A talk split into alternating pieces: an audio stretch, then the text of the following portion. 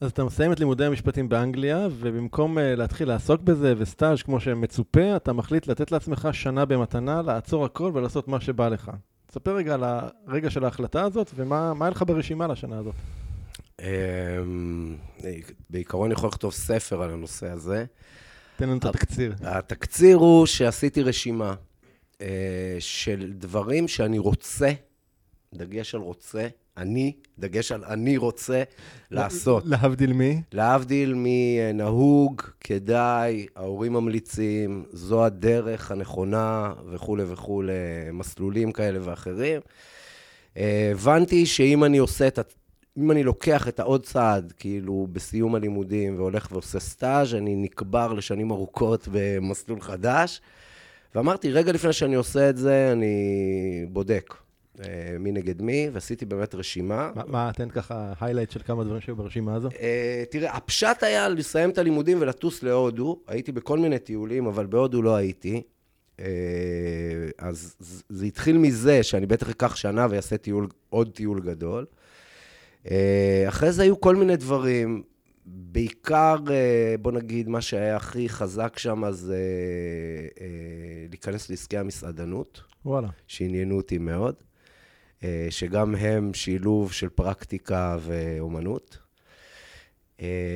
והיו מלא מלא שטויות, קורס צילום, כל מיני דברים הזויים, שונים מאוד אחד מהשני.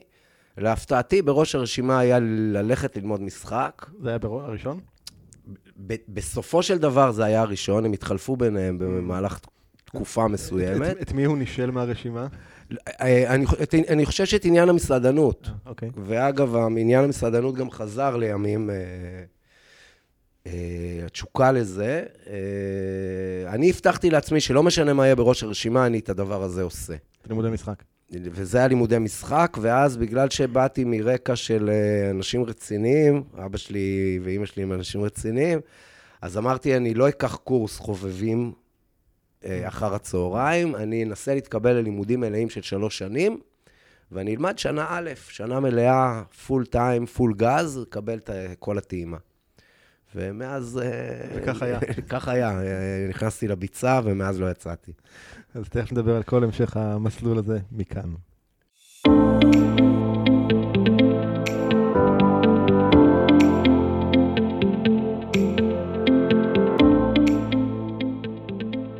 הדבר היחידי הקבוע הוא שינוי. ובכל זאת, אנשים רבים חוששים ונמנעים מלעשות שינויים בחייהם. השינוי מוציא אותנו מחוץ לאזורי הנוחות ואל עבר חוסר הוודאות שלרוב מפחיד אותנו מאוד. ובכל זאת, ישנם אנשים שמוכנים להתמסר לתהליכי השינוי, ולא רק לשנות, אלא בעיקר להשתנות, ולהמציא את עצמם שוב ושוב מחדש. בפודקאסט עושים שינוי, תוכלו לשמוע את האנשים שמשחקים all in ועושים את מה שצריך, במקום את מה שנוח, כדי לחיות חיים מלאים ובעלי משמעות. בכל שיחה אנו צוללים לעומק התהליכים הפנימיים שהם עוברים, הטריגרים שמפעילים אותם, הפחדים והחששות, ההצלחות, הכישלונות, הפעולות שהם עושים וההתפתחות שהם עוברים. בכל שבוע תוכלו לשמוע את ערן שטרן ברעיונות מרתקים ומעוררי השראה עם אנשים שהפכו את השינוי לדרך חיים. לפרקים נוספים בפודקאסט תיכנסו לאתר doingchange.co.il או חפשו עושים שינוי באפליקציות הפודקאסט המובילות אייטיונס, ספוטיפיי, גוגל פודקאסט ואחרות.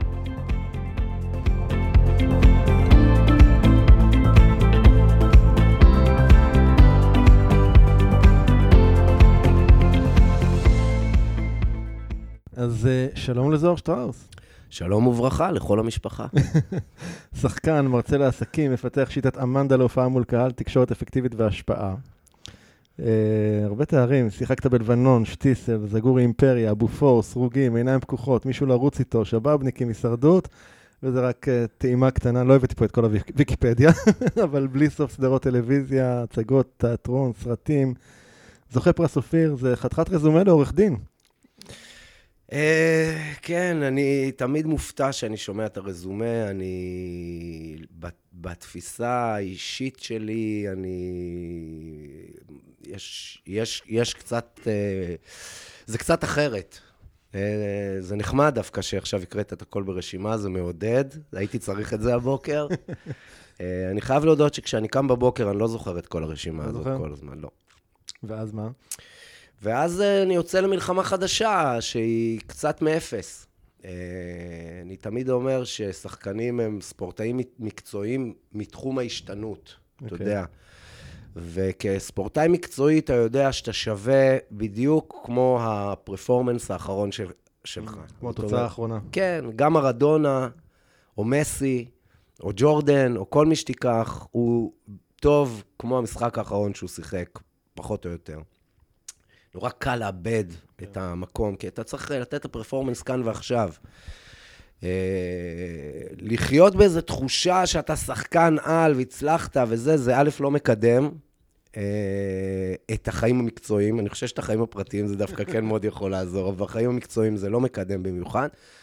אה, שחקנים, ספורטאים מהתחום שלי צריכים להיות טובים כל יום מחדש, ואפילו כל סצנה מחדש. זה מאוד... אה, זה חתיכת אה, אתגר, לא? אה, כן, זה אתגר שבא בטבעיות, כי בסופו של דבר המטרה המרכזית שלנו זה לחיות בכאן ועכשיו של הסצנה. ולחיות אותה מההתחלה, גם אם זה הצגה 300, וגם אם עשינו חזרות לסצנה בסרט הזה והזה, בסופו של דבר אתה צריך כמו להוליד את זה מחדש. אה, וכשאתה עושה את הדבר הזה, זה לא רלוונטי מה היה בעבר. טוב, תכף נדבר ככה קצת על ה... לחיות, איך אנחנו חיים את הדבר הזה. אבל כרגע גילוי נאות, אז אנחנו מכירים אה, די מהילדות. אני לא יודע, באיזה גיל הגעת לעומר? כיתה ד'? לא, משהו אני, כזה? אני, אני הגעתי בכיתה א', כיתה א'? ולדעתי היינו גם א', ב', ג'? למרות שגם לי יש זיכרון. אני זוכר בכיתה ד'. יכול להיות ש... רגע, אצל מי היית באלף? ניצה? כן, וואלה, א' אחת. א' אחד, בקצה המסדרון, אחרונים. וכשניצה נכנסת לקצה המסדרון, אנחנו מתגנבים נכון. מהחרך כדי להקדים להקדים אותה. שכחת את החרך הזה? שכחתי לגמרי, וואו, אז כיתה א', הייתי בטוח, הסתובבתי בתחושה של כיתה ד', אז כיתה א'. אבל אני גם זוכר את המפגש החברי היותר צפוף שלנו, באמת טיפה יותר מאוחר. נכון. אז זהו, אמרתי לך לפני שהתחלנו להקליט, שיש לי זיכרון ילדות, נראה אם אתה זוכר אותו. אז גם לי יש זיכרון ילדות. וואלה. הוא לא כל כך קונקרטי, אבל הוא אצלך בבית, ויש לי הרגשה שזאת אולי אותו וואי, זיכרון. כן, מתקרב, תמשיך, תמשיך. אה, בחצר האחורית שלך, המאוד יפה ומפוארת ושונה מהחצר האחורית שלי, כי אתה... ב- בוותיקים. יש- יש לך בית, כן, מעומר הוותיקה, אולי דונם, אולי יותר. דונם, דונם. ואנחנו בחצאי דונם, אז תמיד היה לך כאילו מאחורה, אני זוכר שטח, והבית שלך ריתק אותי, אני זוכר, מאחורה היה כמו הרפתקה כזאתי. אני לא זוכר מה היה שם, אני זוכר שהיה שם משהו. אתה- אני- אתה אני זוכר אזכיר- מה כן, היה? כן, כן, זה אותו אירוע לי. יאללה, מה היה? אז ככה, הגעת אליי, ועברנו במטבח, והייתה הייתה שם צנצנת עם, אה, זה היה לימונים כבושים, שאימא שלי הכינה. עכשיו, לא ידענו מה זה, זה היה נראה נורא טעים. זה היה פשוט נראה נורא טעים. וואו. ולקחנו כמה כאלה, והלכנו שם באמת לחצר לאכול. ואחורה? כן. כן? ותקשיב, אנחנו ירקנו, וואו. זה היה חריף בטירוף. קודם כל, אני מאוד אוהב לימונים כבושים. אז פחות. לימים, אז, הייתי, פחות. כן, אז הייתי יותר אשכנזי מהיום. אה, טיפה נהייתי מזרחי בשנים האחרונות. אה, וואו, תשמע, זה מוכר לי, הצבע, הריח, הפפריקה, מה שזה לא יהיה, זה מוכר לי מאוד. זה היה נראה נורא מפתה בצנצנת. בטח, צהוב עם כן, אדום. נכון, זה היה, כאילו, זה היה נראה כאילו מתוק בטירוף. ואתה גם לא הכרת את זה? לא, לא הכרתי את זה. ומה לאימא. שלך ול- וללימונים כבושים? אה, אתה יודע, בכל זאת, אה, בת להורים עיראקים אה, וזה, אז אתה. יודע, השורשים משם. למרות שהאוכל היה בישול הונגרי לחלוטין, זה היה אבל... אה, זה היה כאילו, ה- היא בישלה רק אוכל הונגרי בשביל אבא שלי, אבל אה, זה היה כאילו בשבילה, לנשמה שלה, זה היה קצת יותר חריף. וואו, לימונים כבושים. זה יפה, אני מאוד אוהב לימונים כבושים. טוב, אז הנה, סגרת, אני בשוק שאתה זוכר את זה. אני זוכר, אני זוכר, אני אפילו, אני ממש זוכר את עצמי עומד בגינה שלך, שלדעתי בחלק שקרוב לבית היה דשא, ואחרי זה היו קצת יותר עצים, נכון, יותר, נכון. ואולי גרוטאות או כלובים או אה, משהו, היה שם כל מיני דברים, כן. ומחסן כזה, ואני נכון. ממש זוכר את הבית טוב. קטע למרות כזה. שהייתי בו, נדמה לי אולי אפילו פעם אחת. טעים. טוב, מצחיק, אז בוא, בוא נלך באמת לה- להתחלה. אז אמרת שיש לך הורים רציניים. אתה- אחרי זה גם למדנו פיזיקה ביחד. נכון, נכון, אה, אצל מו- בי"ב, נכון, בי"א, י"ב. אצל- אני לא הייתי בי"א, הייתי בארצות הברית, אבל נכון, בי"ב חזרתי משה למגמה, האגדי. ולמדנו גם פיזיקה ביחד. כן. אני ניסיתי, כולנו ניסינו, כן, כן. כולנו. כן. מעטים הצליחו. ומתמטיקה וזה, אני זוכר, כן. טוב, חתיכת היסטוריה. אז בוא נלך באמת להתחלה, אז אמרת שאתה בן להורים אה, רציניים, אבא פרופסור לפיזיקה, אימא שמורה למתמטיקה, המסלול שלך היה די ברור, איך, אה, נכון? איך, איך הוא היה נראה לך אז? אה, אני ידעתי שבן אדם צריך לסיים את הצבא. אם הוא פרא אדם, אז הוא יעשה טיול קטן, אבל הוא מיד יחזור למסלול, ילך לאוניברסיטה וילמד מקצוע. ולאורך החיים חשבתי שאני אהיה מהנדס משהו, זה שטות. אמ, אני לא נפגע.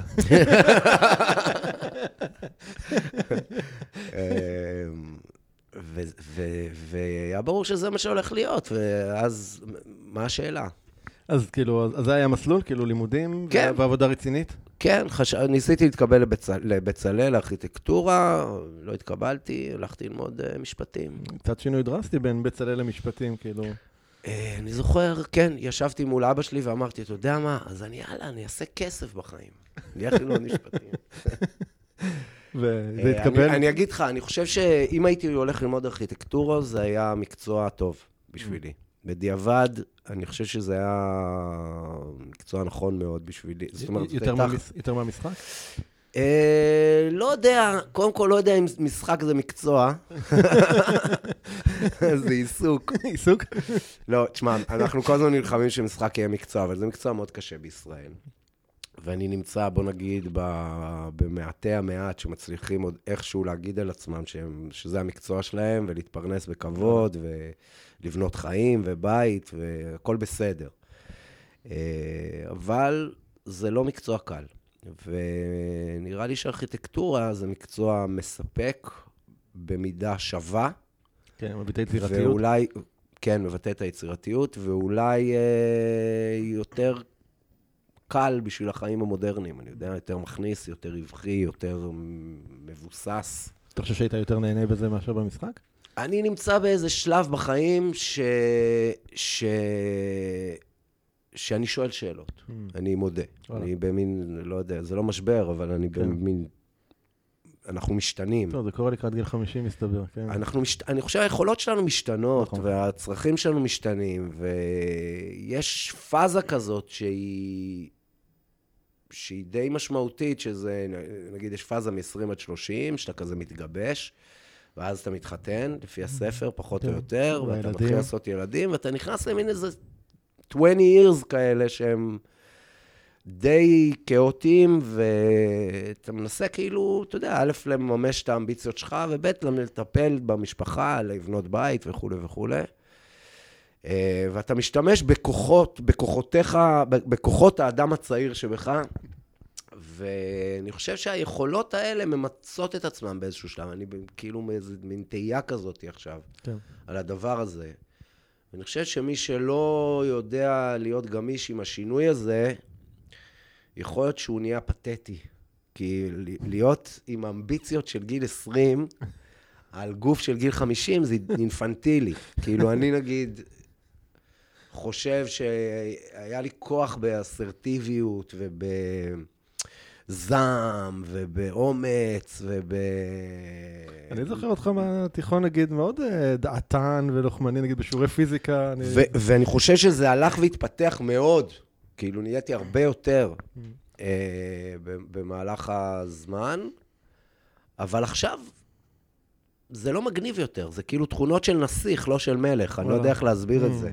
נסיך שהוא כאילו כן. מלא אמביציה, ויודע פיקס לאן הוא רוצה להגיע, ולא כל כך רואה ממטר, זה מגניב, זה cool. והמלך מה, רגוע יותר? המלך, המלך, הוא לא יכול להתנהג כמו נסיך. הוא... הוא... זה דבילי. אה, היה משפט שאבא שלי אמר לי פעם, שהוא משפט מאוד מאוד מאוד, שהיה מאוד השפיעה עליי, ואני אומר אותו לאנשים מפעם לפעם. הוא אמר ככה, זוהר אתה נסיך, אוקיי? הייתי בן 35, משהו כזה. והוא אומר, נסיך, אם הוא לא יודע למצוא ממלכה ולהפוך למלך, אז הוא נהיה אפס. Mm. זאת אומרת, נסיך, אתה לא יכול להיות פרק זמן ארוך מדי נסיך. נסיך זה מישהו שיש לו פוטנציאל. עכשיו, אם אתה לא מממש מעבר, אותו... שלב מעבר כזה. כן, אם אתה לא מממש אותו, אם אתה לא מגיע ומקים ממלכה, אז אתה נהיה, נסיך הוא, הוא אדם צעיר. אם אדם מבוגר עדיין מתנהג כמו נסיך, אז הוא דביל. אז בעצם יש לך בחירה. אתה הולך למצוא ממלכה, להשקיע בה ולהפוך למלך, או שאתה, אם לא תעשה את זה, פשוט תהיה אפס. אז משפט- מאוד מאוד חזק. אה, רצית לשאול שאלה, ולא בסדר. נתתי לך בשטף לא, הדברים. זה בסדר. הש- השאלות יישאלו, מבטיח לך. אז רגע, אז- אה, אוקיי, אז- בעצם כל השינוי הזה של אה, מהמשפטים להיות שחקן וללמוד משחק, זה זה בעצם לשבור את המסלול הזה ש- שההורים התוו, שהסביבה התוותה, ואיך, איך- עם מה עם מה היית צריך להתמודד כדי לעשות את זה? עבר בשקט, או שהיו לזה אפקט? הם היו לזה, אני חושב שבעיקר אכזבתי אותם באיזשהו מקום. כאילו, אני תמיד אומר, שברתי את ליבם וממשיך הלאה. אבל אני חושב שהם באמת כאילו נלחצו בשלב מסוים. אה, מה יהיה, ו... והיו כמה שנים שבהתחלה זה גם היה, אתה יודע, קונפליקטים קולניים. אה, ריבים, לא ריבים, ויכוחים על הדרך הנכונה וכולי. אה, במיוחד שאת הלימודים השלמת, זה כאילו, כן. כאילו עשית את העבודה הקשה ואתה לא, לא כותב את הפירות. נכון, אבל, וזה גם חלק מהחינוך שקיבלתי בבית, שהוא חינוך שאני גאה בו, שכן, לא עזבתי באמצע. אני- ואני חושב שזה חשוב, גם, זה גם משהו, שזה כמו בבייסבול, כאילו, אתה צריך להגיע, אתה יכול לעזוב בתחנה, אתה לא יכול לעזוב באמצע. כן.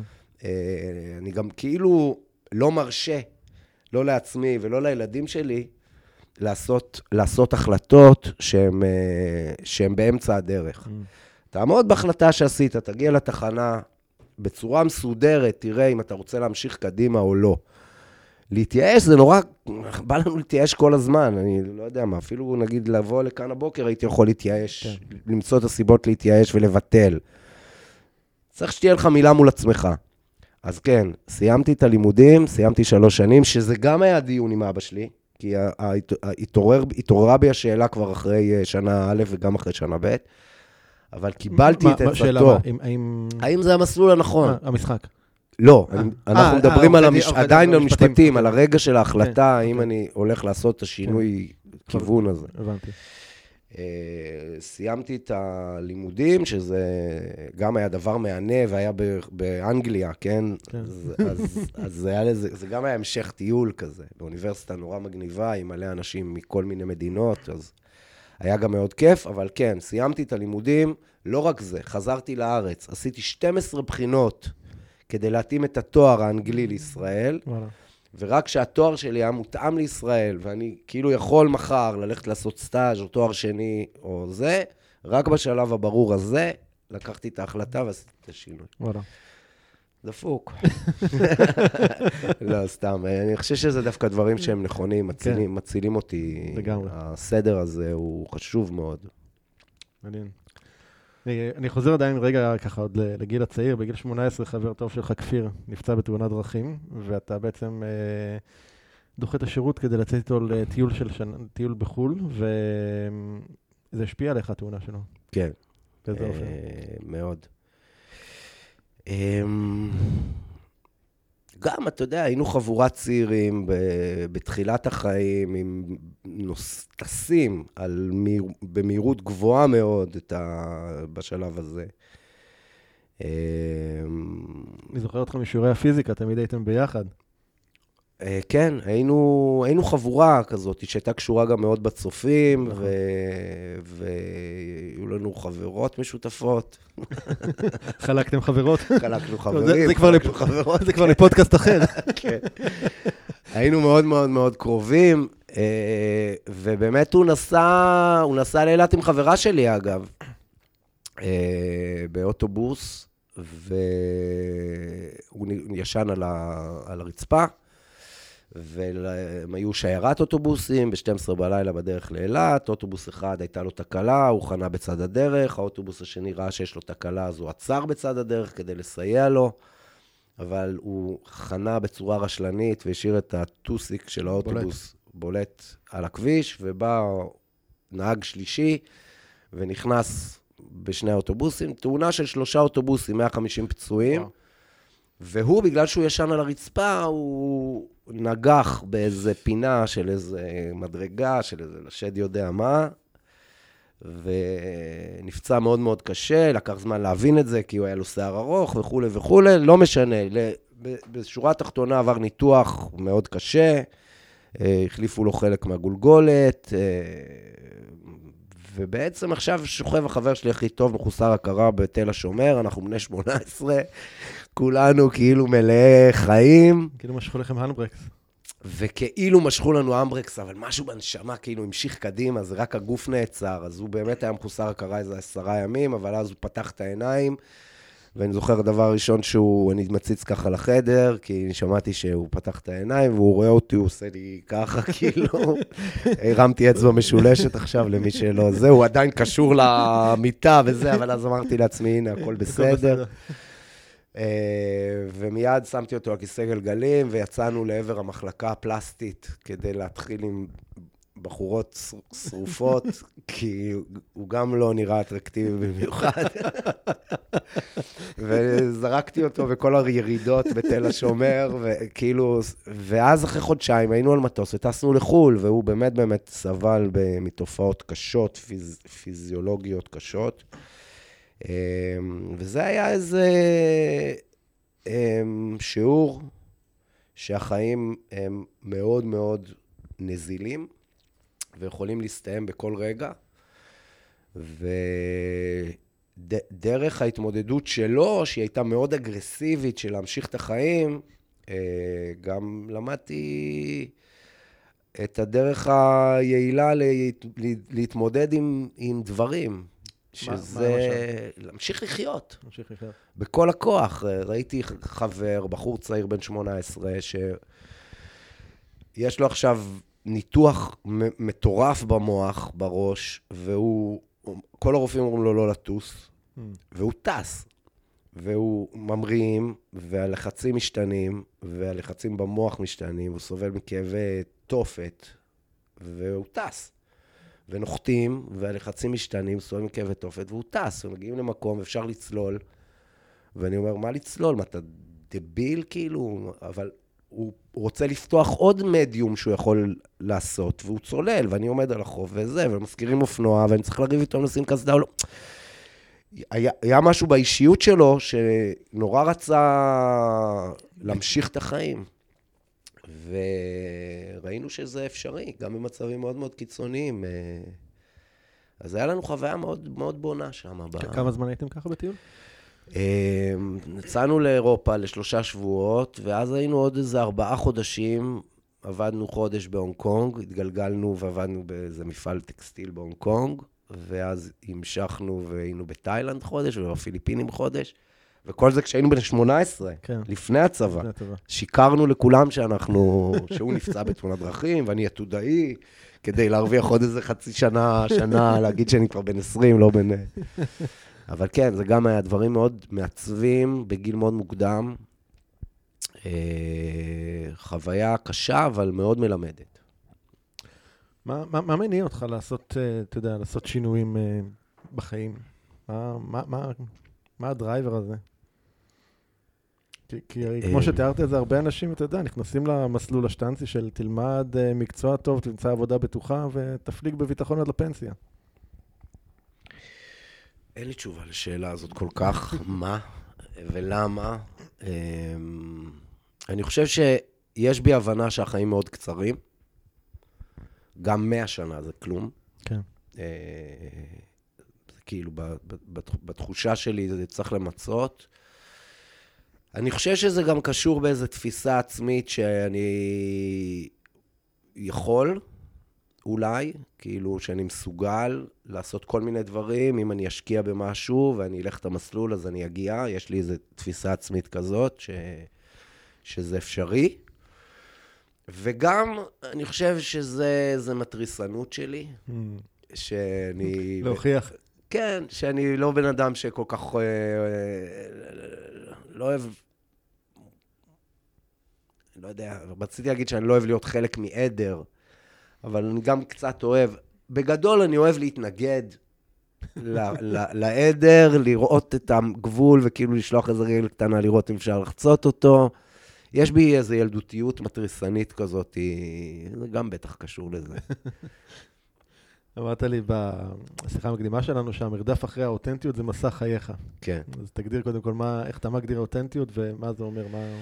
אותנטיות זו מילה קצת בעייתית, כי אצל הרבה אנשים היא נתפסת כמילה או פלצנית, או ריקה מתוכן, או... אז אותנטיות היא מילה קצת בעייתית, אבל uh, בן אדם צריך לממש את עצמו. עוד פעם, מתוך תפיסה שהחיים קצרים, עוברים, ואם כן. תתלבט יותר מדי, אז הכל בסדר, אתה פשוט תישאר באותו מקום. נכון. אה, וכן צריך לקחת אוויר ולקפוץ ממקפצות ולטפס על סולמות וללכת בחושך. אה, כדי להגיע למקומות מעניינים, אני מתאר לעצמי. מה הייתה השאלה? אז מה זה אותנטיות? אותנטיות. כן, רואים שאתה לא הולך במסגרת. לא, אני תופס טרמיקות, קוראים לזה. אני תופס גלים, אתה יודע, אני רואה גל, אני גולש עליו, ורק אחרי זה אני נזכר... אה, בואו ננסה לחזור לגל של האותנטיות. זה נפש האומן. כן. אמ, אז אמרת ש... עוד פעם, החיים קצרים, צריך לחיות אותם בצורה ממצה. כדי לחיות אותם בצורה ממצה, אתה צריך להכיר את עצמך. זאת אומרת, אותנטיות זה באמת להיות מי שאתה באמת, הפוטנציאל האמיתי שלך. אני חושב שאתה יכול להיות באותנטיות הרבה דברים. זאת אומרת, אתה יודע, אני עושה את הדבר הכי לא אותנטי, אני כל פעם משחק דמות אחרת שהיא לא אני. כן. אבל אני כל פעם משחק אותה באותנטיות, ואני מחפש את היכולת שלי להרגיש נוח עם הביצוע. אה, חלק משיטת אמנדה מדבר על... תכף נגיע לזה, אבל סתם אני זרוק טיזר, זה מדבר על היכולת להרגיש נוח בתוך הבחירה שאתה עושה. והצורך להרגיש נוח הוא לא רשות. זה לא איזה כדאי לך בשביל שיהיה לך כיף בחיים. הצורך להרגיש נוח בפרפורמנס הוא צורך שהצד השני צריך. Mm. המאזינים שלך, הקהל שלך, העובדים שלך. אתה לא יכול להתנהג בצורה לא נוחה ושאנשים ילכו אחריך. כן. הם לא ילכו אחריך, לא הם לא ייהנו מההופעה שלך במרכאות. לא משנה איזו הופעה זאת, עכשיו אם זה זמר, ספורטאי, או מנכ"ל, או בתחום העסקים. אז, אז אני אומר, בסופו של דבר, אותנטיות בשבילי זה היכולת להיות בהלימה, אני קורא לזה, בקשר, בהלימה, אה, ש, אה, בין הבחירה שלך לאיך אתה מחצין את עצמך, ואיך שאתה מרגיש, באמת. זאת אומרת, צריך להיות קשר בין מה שמתחולל בתוכך בצורה ספונטנית לפעמים, לבין איך שאתה מחצין את עצמך. הרבה פעמים אנשים מסתירים רגש, כן. מחביאים רגש, הם בטוח מעדנים רגש ומרסנים רגש. אז אה, הטענה היא שפרפורמנס אפקטיבי יהיה, יהיה רק כשהבחירות שלך על איך להחצין את עצמך יהלמו את איך שאתה מרגיש באמת. ואפשר להגיד את זה ההפך, שאם אתה רוצה להחצין את עצמך בדרך שהיא נורא נורא ספציפית, אתה חייב להבין שהדבר המרכזי זה הגיבוי הרגשי לבחירה הזאת. ללא הגיבוי הרגשי לבחירה הזאת, זה סתם עוד הצגה ריקה מתוכן. זה לא, ומן הסתם הקהל או הצד השני ירגיש את זה מיד. נכון, ולכן אותנטיות זה היכולת שלי להיות בהלימה עם הבחירות שלי, היכולת שלי להרגיש נוח עם איך שאני מחצין את עצמי. אז הזכרת ככה את אמנדה, אז בואו רגע נדבר עליה. מי זו? איך היא נוצרה? אמנדה היא חברה לדרך, שותפה לחיים. אה, אמנדה נולדה בעקבות אה, אה, ליל סדר, שבו לפני שבע שנים, שבו ישבנו שטויים, אני ובעלה של אחותי, אחרי ארבע כוסיות, כמצוות אחת. רק ארבע? ארבע, בשביל ההקלטה ארבע. ארבע וחצי. מספר כוסיות מצומצם. ישבנו במרפסת, והוא התחיל להגיד לי, הוא סיפר לי שיש לו בשבוע הבא גיוס גדול, יש לו פגישה מול משקיעים וכולי. והוא צריך לעשות פרזנטציה, והמשקיעים כבר מושקעים, והוא יודע שהכל בסדר, והמוצר עובד, והוא מאמין בו, והעתיד ברור. ועכשיו יש איזה פורמליטי כזה של לעשות פרזנטציה בשביל שהם יאשרו את התקציב, תקציב גדול למספר שנים.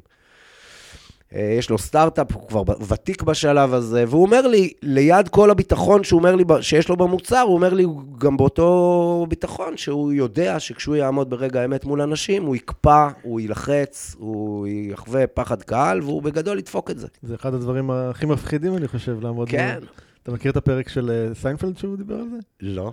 יש לסיינפלד, הם נמצאים בלוויה, ואז הוא אומר שרוב האנשים היו מעדיפים להיות בקבר מאשר להיות זה שנושא את הדברים.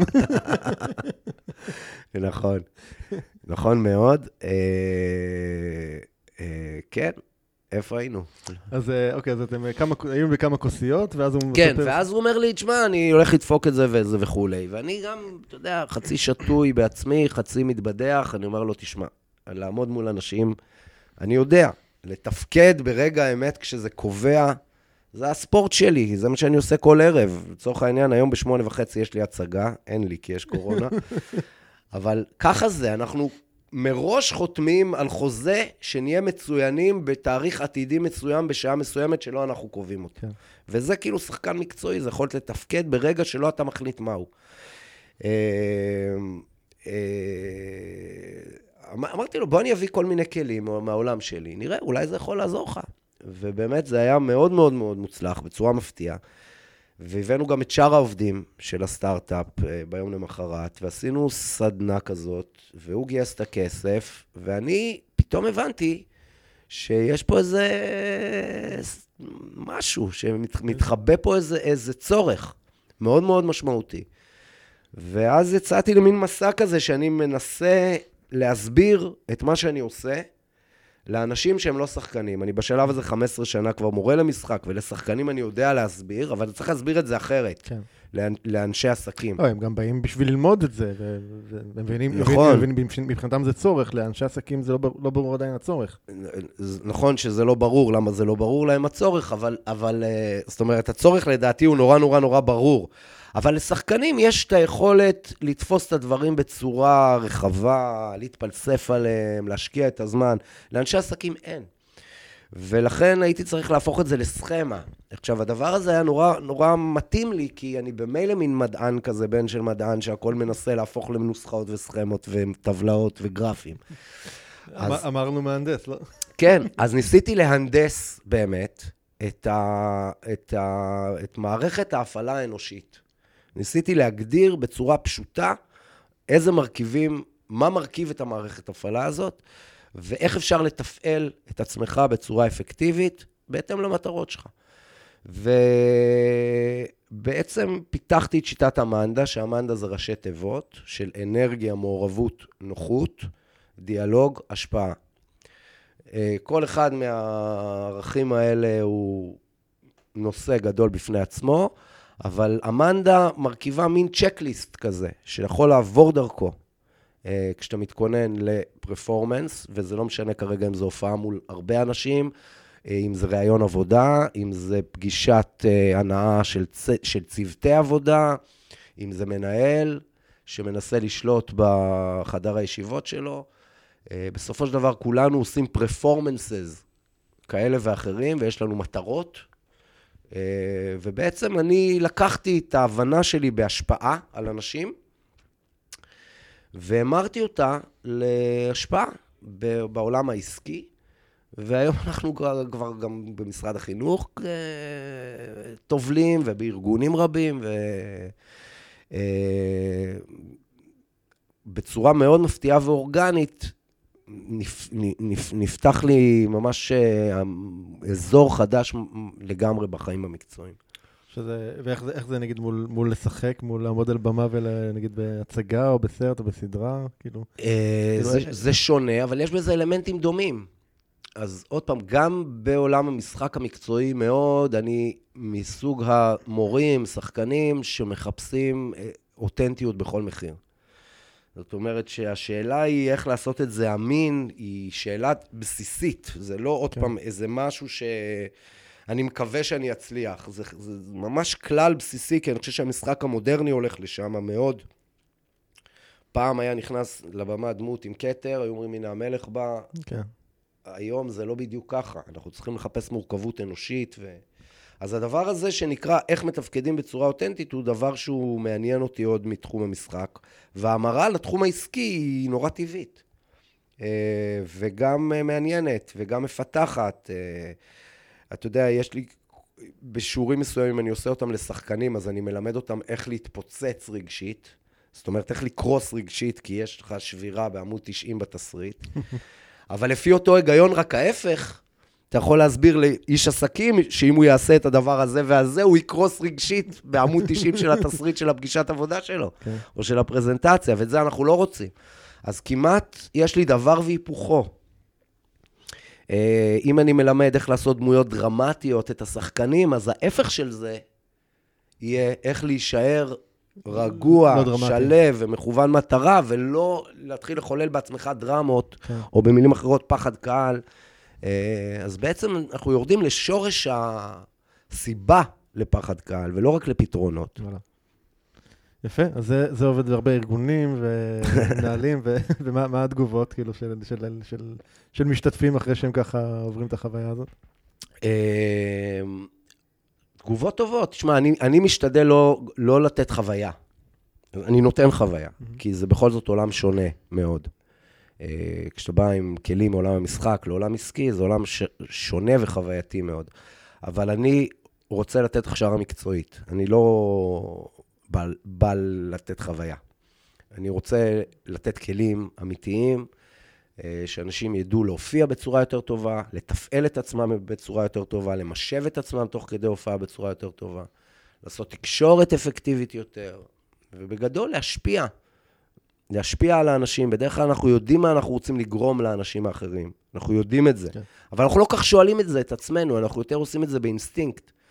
אנחנו יותר עסוקים במסרים שלנו, המילוליים, הטכניים, בנתונים שאנחנו צריכים להגיד, ופחות עסוקים באווירה ובהשפעה שהיא פסיכולוגית, במרכאות, על הבן אדם שעומד מולנו. מה אנחנו רוצים לגרום לו להרגיש. אה, אני חושב שבסופו של דבר, כולנו יודעים שהחלטות נלקחות מתוך עולם רגשי, גם אם זה החלטות מושכלות, זה החלטות שנלקחות בעולמנו הפנימי הרגשי, וצריך לפנות לשם, ואנשים לא ערים לדבר הזה.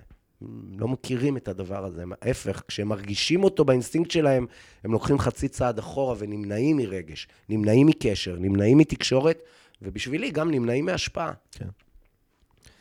טוב, אמ, קודם בהתחלת השיחה שלנו אמרת שזה זה גם גיל שאתה התחלת לשאול את עצמך שאלות, כן. שזה בעצם אומר גם לעבור איזשהו שינוי, אז מה, מה, מה התהליך של שינוי שאתה חווה היום או עובר היום? אמ, היום אני מנסה לעדן, קשה לי עוד להגדיר את זה, כי אני בתוך התהליך כן. עצמו. אה, אני תמיד שמח לדבר גם על דברים שאני מבולבל בהם, אבל אה, אני חייב להודות שהדברים הם לא ברורים בשבילי עדיין עד הסוף בקטע הזה. אה, אני מנסה לטפל באלמנט של האמביציה. שמה זה אומר? אמ, אנחנו לא על ספת הפסיכולוג, אבל אני ארשה לעצמי... סליחה. אני ארשה לעצמי להודות שביני לבין עצמי, יש לי איזה מרדף אחרי להיות יחיד ומיוחד. ואני חושב שזה מרדף מגניב לבן אדם כן. צעיר. כן, אה, למצוא את הייחוד שלך, וזה גם כוח. ב-2020 זה הכוח. כן, הכוח הוא הייחוד שלך. נכון. אה, ככה תנצח את האירוויזיון בתור נטע ברזילי, ככה תבלוט בתור ספורטאי, ככה תבלוט בתור מנהיג, ככה תבלוט בתור ב- בעולם סטארט-אפיסט. העסקי אנחנו מדברים על המותג האישי בסוף, שהוא, שהוא הדבר, אתה יודע, אנשים, אה, ריצ'רד ברנסון, בסוף זה ריצ'רד ברנסון, יש מלא חברות וירג'ן וזה, אבל יש לך את הדמות שם מקדימה. נכון, וסטיב ג'ובס ואפל. כאילו. נכון, ואפילו גם אפשר להסתכל על המוצרים עצמם שאנשים עושים, ולהגיד, תמצא את הייחוד שלך, תמצא מה בתוך ה... תמצא את המומחיות שלך. אתה קורא לזה, נדמה לי, שליחות שלך. נכון. זאת אומרת, זה עניין מאוד מאוד אישי. זה לא משהו שאני מסתכל על אחרים ואני צריך להעתיק. כן. אני צריך למצוא את הדבר הזה שאני רואה באחרים אצ- בתוך עצמי. אה, אה, ושוב, יצאתי לטיול, שכחתי מאיפה יצאת, מה תחנת המוצא. לא, תזכיר לי, הייתה השאלה. איזה שינוי, איזה שינוי, איזה שינוי אתה מתמודד איתו היום? היחיד הוא מיוחד, היינו כן, ביחיד הוא מיוחד. אז אני כן. אומר, היחיד הוא מיוחד לקח אותי... זה משעשע, אבל אני צריך לחיות עם זה. אה, ללא נטילת תרופות. יכולתי ליטול תרופות ולחזור. לאקדמיה. כן, בדיוק. יחיד ומיוחד זה משהו של נסיכים, אם אנחנו חוזרים למשל של קודם. אוקיי. אה, זה משהו שגם עושה הרבה בעיות, כי אם בן אדם מסתכל, אם בן אדם מתייחס אליך כלא כאל יחיד ומיוחד, אז זה, זה מעצבן. Mm, אה, אבל אתה בגיל, לקראת 50 כבר מבין שאתה לא יחיד ומיוחד באמת, אלא רק בעיני עצמך, ושכל אחד יחיד ומיוחד בעיני עצמו, או כן. לפחות צריך להיות יחיד ומיוחד בעיני עצמו, אבל זה לא משהו שהחברה חייבת להתיישר, והוא גם לא נכון. אה, יש הרבה אנשים מיוחדים, ו... זה נשמע- זה- זה נשמע כאילו, כאילו, במקום לנסות לקבל את ההכרה החיצונית שאתה יחיד ומיוחד, זה כאילו, זה סוג של השלמה פנימית עם זה. אז אני אומר, יכול להיות, נכון, יכול להיות שזה גם פחות דחוף לי שאנשים יחשבו את הדבר הזה. אה,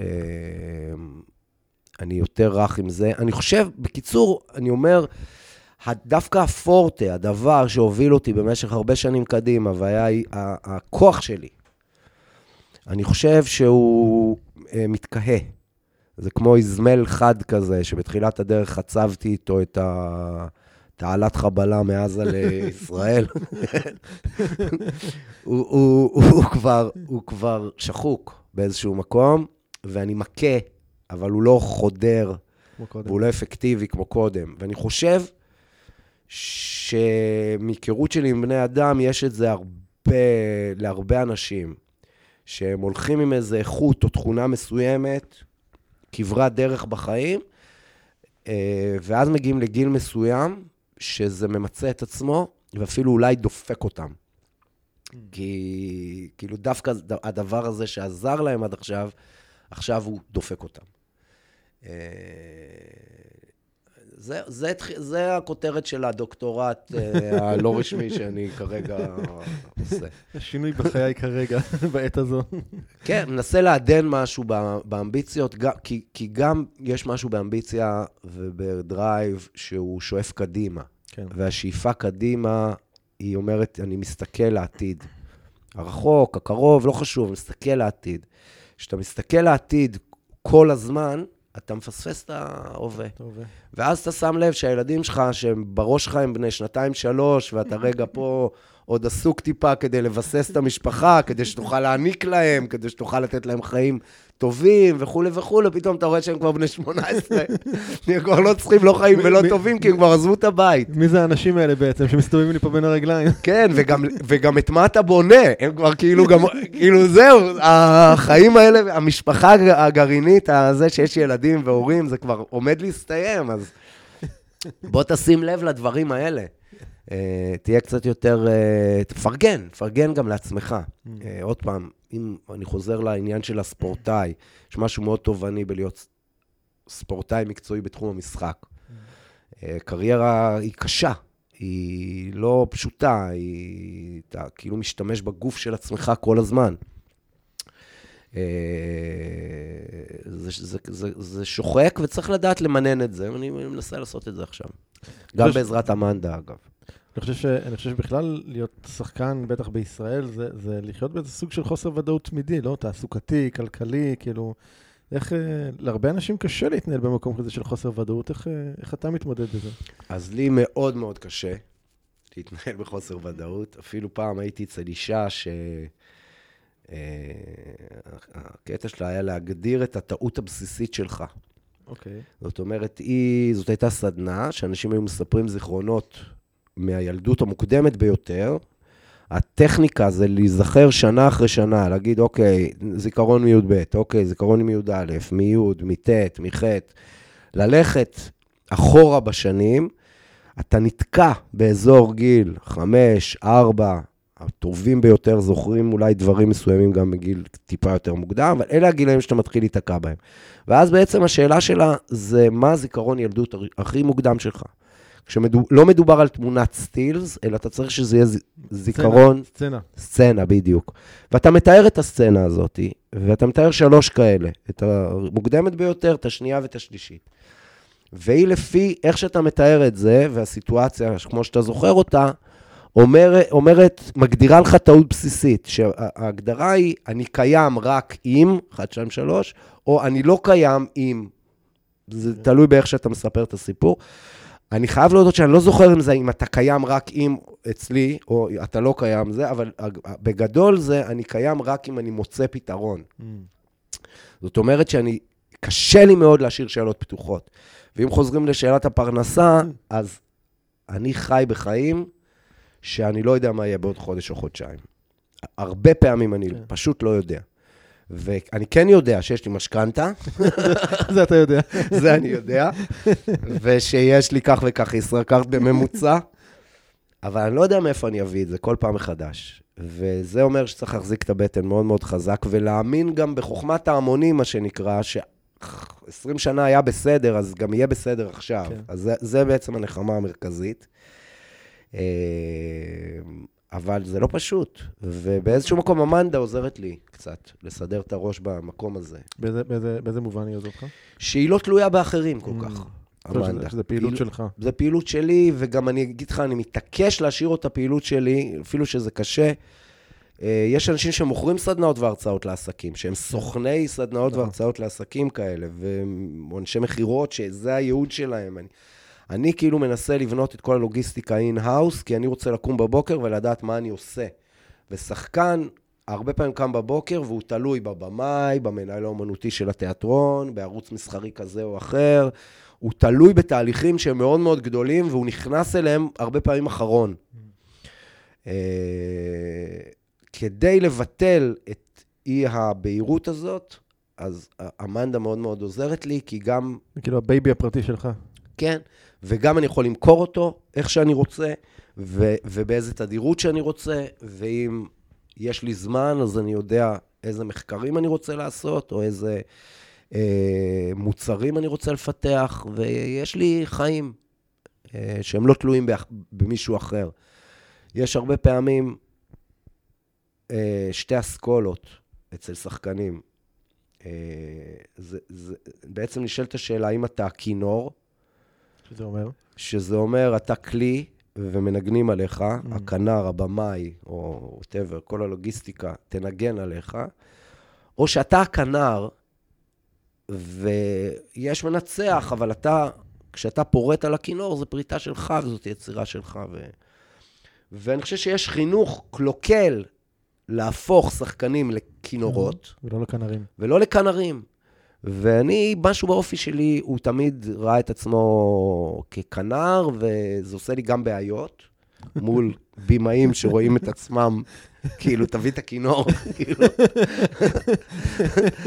אה, אבל גם אה, מציל אותי בהרבה מאוד דברים. הילד שוב יוצא ומורד? אה, לא פעם, לא פעם. איך הם מסתדרים עם זה? זה מתחלק, אתה יודע. אה, אני חושב שבסך הכל אה, אנשים מכבדים אותי, ו... תשמע, זה לא מאוד כיף לריב איתי, נגיד ככה. אני יכול לריב בכל הלב, אין לי כל כך הרבה הייתה- הייתה פחד. לנו הצצה לזה בהישרדות, תכף נדבר על זה. כן, כן, כן. טוב. אה, בעצם להיות שחקן זה אומר להשתנות כל הזמן, נכון? זה להחליף דמויות, וכל פעם להתחבר לדמות אחרת, ולהחליף תפקיד, וזה זה, זה, זה גולש גם לחיים האישיים? זאת אומרת, נגיד, עשית דמות מסוימת והרגשת שזה גולש לחיים האישיים שלך? אה, הדמות? אני בטוח שכן. זה קשה מאוד לשים את האצבע, אתה יודע, על מה מעצב אותך, מה בונה אותך, מה... אבל אני אגיד, אני חושב שהתפיסה שאם בן אדם הוא סך כל החוויות שהוא חווה, והשיעורים שהוא עובר, והדברים שהוא רואה ושומע ואומר, אז מן הסתם, לשחקן יש, יש, זה, זה, זה, אתה יודע, זה אלה התחנות שהוא עובר בהן בדרך. זה השיעורים שהוא צריך לעבור. אה, אז מן הסתם, להיכנס לתוך נפשו, ליבו ומוחו של מאפיונר קווקזי, זה דבר מעניין שבדרך כלל אנשים אין בחיים הפרטיים. אין להם את ההזדמנות. עכשיו, אני... ואז אתה הולך למכולת ואתה מתנהג עם מאפיונר קווקזי? לא, אבל אז אתה יכול לחזור הביתה, ואתה אומר משהו.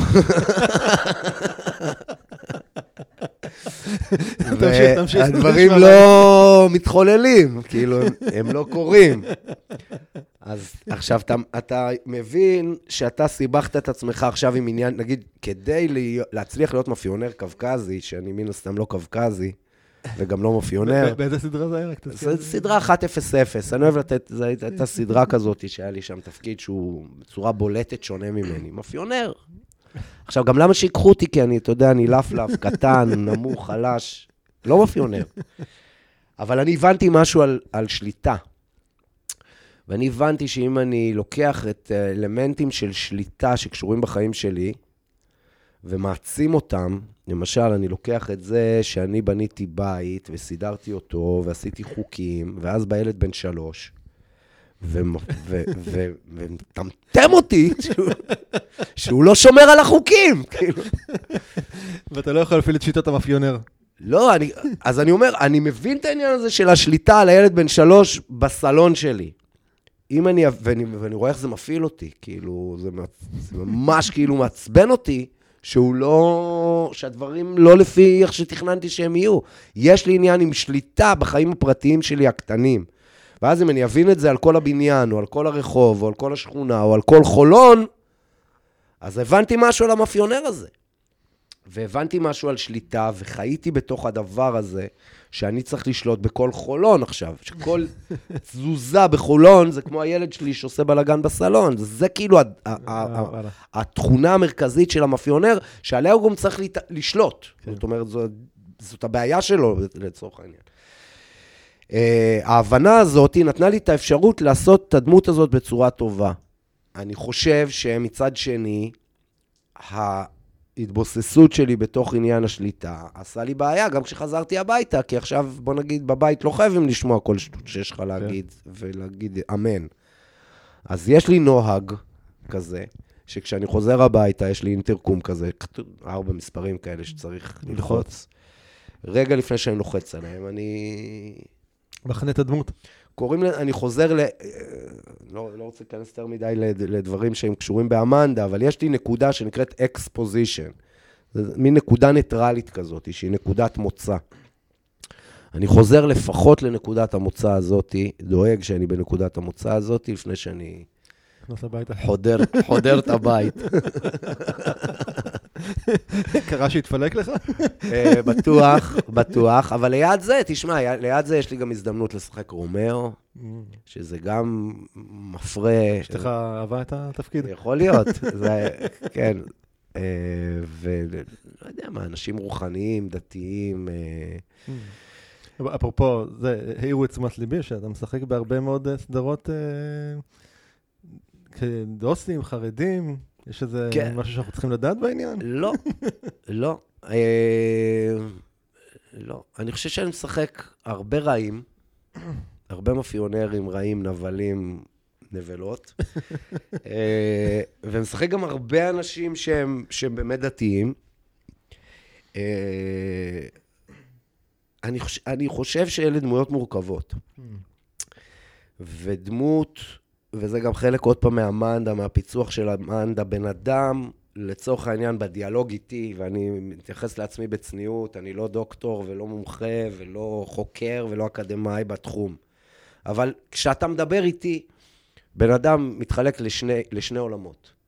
יש לו את מה שמתחולל בתוכו, שזה עולם של מחשבות ורגשות, וזה עולם שהוא יחסית יותר ספונטני, זה עולם שקשה לנו לשלוט בו. העולם הרגשי הפנימי. זה עולם אחד שאנחנו מנסים לנהל אותו בחיים שלנו. ובמקביל, ולצערי הרב, לפעמים בצורה בלתי תלויה, ופה גם נכנס, נכנס הקומנט שלי על הדברים, בצורה, שאנשים עושים את זה בצורה בלתי תלויה, וזה צריך להיות בצורה תלויה ובהלימה. אנשים מנסים ליצור איזשהו, איזושהי מראית עין. הם מנסים לעשות משהו על, על, על החברה, על הסביבה. אז יש בעצם משהו שמתחולל בך רגשית, מחשבה מציתה רגש, מחשבה מציתה רגש בתוך, בתוך עצמך, זה עולם אחד שאתה מנסה לנהל, ובמקביל עולם אחר של מה אני עושה כלפי חוץ ואיך אני משדר, מה אני משווק. Uh, הדבר המרכזי זה לשמור על קשר ביניהם. Uh, מה, על מה אני מדבר שוב? תחבר אותי ל... אני חושב שענית. מה כתוב לך שם בשאלון? תגיד, איזה, מכל התפקידים שעשית, איזה תפקיד הכי אהבת? יש איזה אחד כזה? אה, יש, יש, יש כמה, זה לא... לא אה, אני יודע, נזכרתי על השאלה הקודמת. המורכבות, היכולת לנהל את שתי העולמות האלה, העולם הפנימי הרגשי והעולם החיצוני הטקטי, היא לדעתי מה שפותח לי את הדלת לתפקידים המורכבים האלה. אני יכול לעשות מאפיונר שהוא קריא מבחינה פסיכולוגית ולכן לאבבול, כי אתה מבין מה מתחולל בתוכו. ואני יכול להביא אה, בדתי את עולם הרוח ועולם האמונה ליד הפרקטיקה וההתנהלות היומיומית. היכולת לעבוד במקביל, אני חושב, נותן לי את האפשרות לעשות דמויות שהן... מורכבות. יצאתי מזה, קח, קח כמעט נשימה. יצאתי פזור נפש.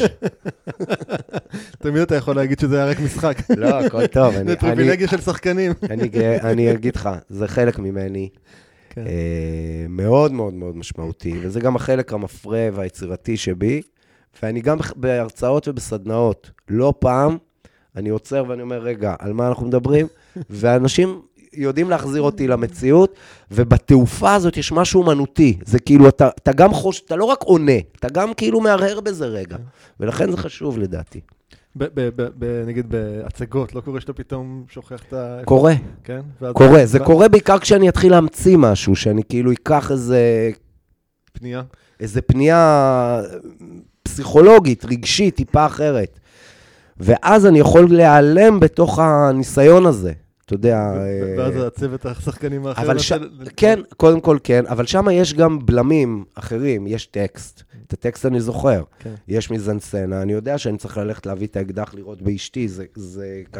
זה... כן. אלה בלמים שקור... האור נדלק, האור כבה, יש כניסות, יש יציאות, יש בלמים. דווקא בהרצאות אני יכול ללכת לאיבוד יותר... יותר-. אה, כן, כי יש פחות דברים ששומרים כן, עליהם. לא חייב, כן. אף אחד לא יודע מה הטקסט. מה כן. מה החלטתי שיהיה הטקסט. אז אני חוזר, מה מה התפקיד שהכי אהבת? אין לי תפקיד אחד שהכי אהבתי. תן את ה... לא, אבל אה, אני מאוד מאוד אוהב לעשות את אה, ליפה משתי ישראל. אה, גם בגלל האמביוולנטיות הגדולה שיש בו. מצד אחד, הוא צריך להתאים את עצמו לעולם החרדי עם כל החוקים, אבל הוא חייב לחיות כל הזמן. הוא חייב להיות כאילו... לטעום את החיים, לא לוותר על עצמו. לא לוותר על זה עצמו. די גם מאפיין את עצמך. נכון. כן. ושם אני עושה משהו שהוא גם מאוד דומה למאפיונרים. אני כאילו צריך להתאים את עצמי לחוקים, אבל אני גם חייב להיות נאמן לעצמי, וזה יוצר קונפליקט פנימי מאוד מאוד משמעותי, שהוא חי בתוכו, אה, וגם שבירות, טעויות. אה, ואני חושב שגם מאפיונרים הם קצת בסגנון הזה. הם יהיו במערכת חוקים מאוד מאוד נוקשה, זה אותו עולם של החצנה, מערכת חוקים מאוד מאוד נוקשה, אבל העולם הרגשי שלו, אני, אני אטפל בעולם הרגשי שלהם מאוד. אני אהיה מאוד מאוד עסוק בעולם הרגשי. וזו הדרך בעצם לפוצץ דמויות. אתה, אתה כאילו מתייחס לדמות קצת כמו, נגיד, לקופסת קולה, לקופסה סגורה, שאתה שם בפנים קולה. כן. האלמנט הרגשי, המחשבתי רגשי, הפנימי, הוא, הוא כמו הקולה בתוך קופסה סגורה של, של מערכת חוקים וערכים שאני חייב להתנהג לפיה. אם זה בגלל שאני דתי או בגלל שאני מאפיונר ויש לי, צריך לדפוק חשבון לרחוב עכשיו. ואז אני הולך ומעלה את הלחץ הפנימי, אבל אני לא מאפשר לח- להחצנה להשתנות. כן. ומסצנה לסצנה אני מעלה את הלחץ הפנימי ומקשה מאוד את החוקים על ההחצנה. כל הזמן מקשה מאוד על הדמות, מקשה מאוד על הדמות. אני אומר לדמות, אסור לך להראות כלום החוצה. לא את הרהורי הכפירה של הדוס ולא את, את, את הפחד של המאפיונר. אסור להראות, אסור להראות, אסור להראות. משקשק את זה מסצנה לסצנה, לסצנה, לסצנה, לסצנה, עד שבסופו של דבר, בעמוד 90, יש פיצוץ. הבן אדם מתפוצץ באופן ספונטני, באופן טבעי. עכשיו, אתה לוקח את ההיגיון הזה ומלמד אותו שחקנים, אבל מן הסתם אתה יכול ללמוד בדבר הזה מה- גם מה לא לעשות בעולם ה... העסקי. העסקי. ואנחנו יודעים איך בעולם העסקי אנחנו נורא מכוונים את איך שניראה, ומה שנשדר, ואיך שנשב. ואנחנו נכנסים לקיפאונות כאלה, אנחנו נכ- נכנסים של, לקיפאון של, של, של התנהגותי כזה. אנחנו מחליטים להחצין את עצמנו בדרך שהיא נורא חד משמעית, אבל העולם הפנימי שלנו אומר, fuck you. כאילו, למה? תסביר לי למה אני צריך עכשיו לשבת ישר ולא לזוז. הוא, הוא מתנגד, הוא עושה מרד, העולם הפנימי. כן. וזה בעצם, בסופו של שורה התחתונה, זה פחד קהל. זאת אומרת, הפחד הזה של המאפיונר, שהוא ייחשף, הפחד של ליפה, שהוא יידחה מהחברה החרדית שלו, אה, והפחד של איש העסקים שעומד מול אנשים וצריך לעשות פרזנטציה, הוא נובע מאותו, מאותו חוסר נאמנות עצמית, שבו אנחנו מנסים להחצין את עצמנו בדרך שהיא לא נוחה לנו, או לא אותנטית. חזרנו לאותנטיות. כן. לא. לפעמים אני עושה קולות, סתם. להקליל. תגיד, אמ, יצא לך להופיע הרבה, מה הרגע הכי מרגש שאתה זוכר?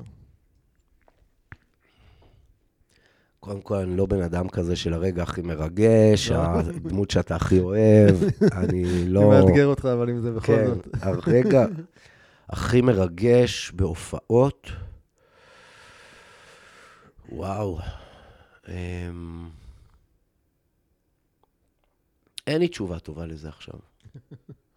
אם, אם, נשתוק קצת, בטח יהיה לי. אבל לא חייבים... אה, אני, אני דווקא, אני, אני אצא מזה, ואני אגיד את ההפך. אוקיי. האתגר של שחקן, ואולי גם האתגר של בן אדם, זה להצליח להופיע בצורה אולטימטיבית גם מול אף אחד.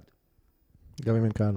גם אם, לא נגיד אם אין קהל זה פתטי, אבל גם אם אתה ב- ב- בחור בצפון או בדרום, בהצגה שהיא כאילו במרכאות לא חשובה בעליל לאף אחד, אין שם שום במאי שיכול לתת לך עוד, עוד, עוד, עוד uh, תפקיד, אין שם שום אישיות שתוכל לטפוח לך על השכם, אין שם שום בן משפחה או חבר. אף אחד לא מציץ מהצדדים, זאת הצגה אנונימית.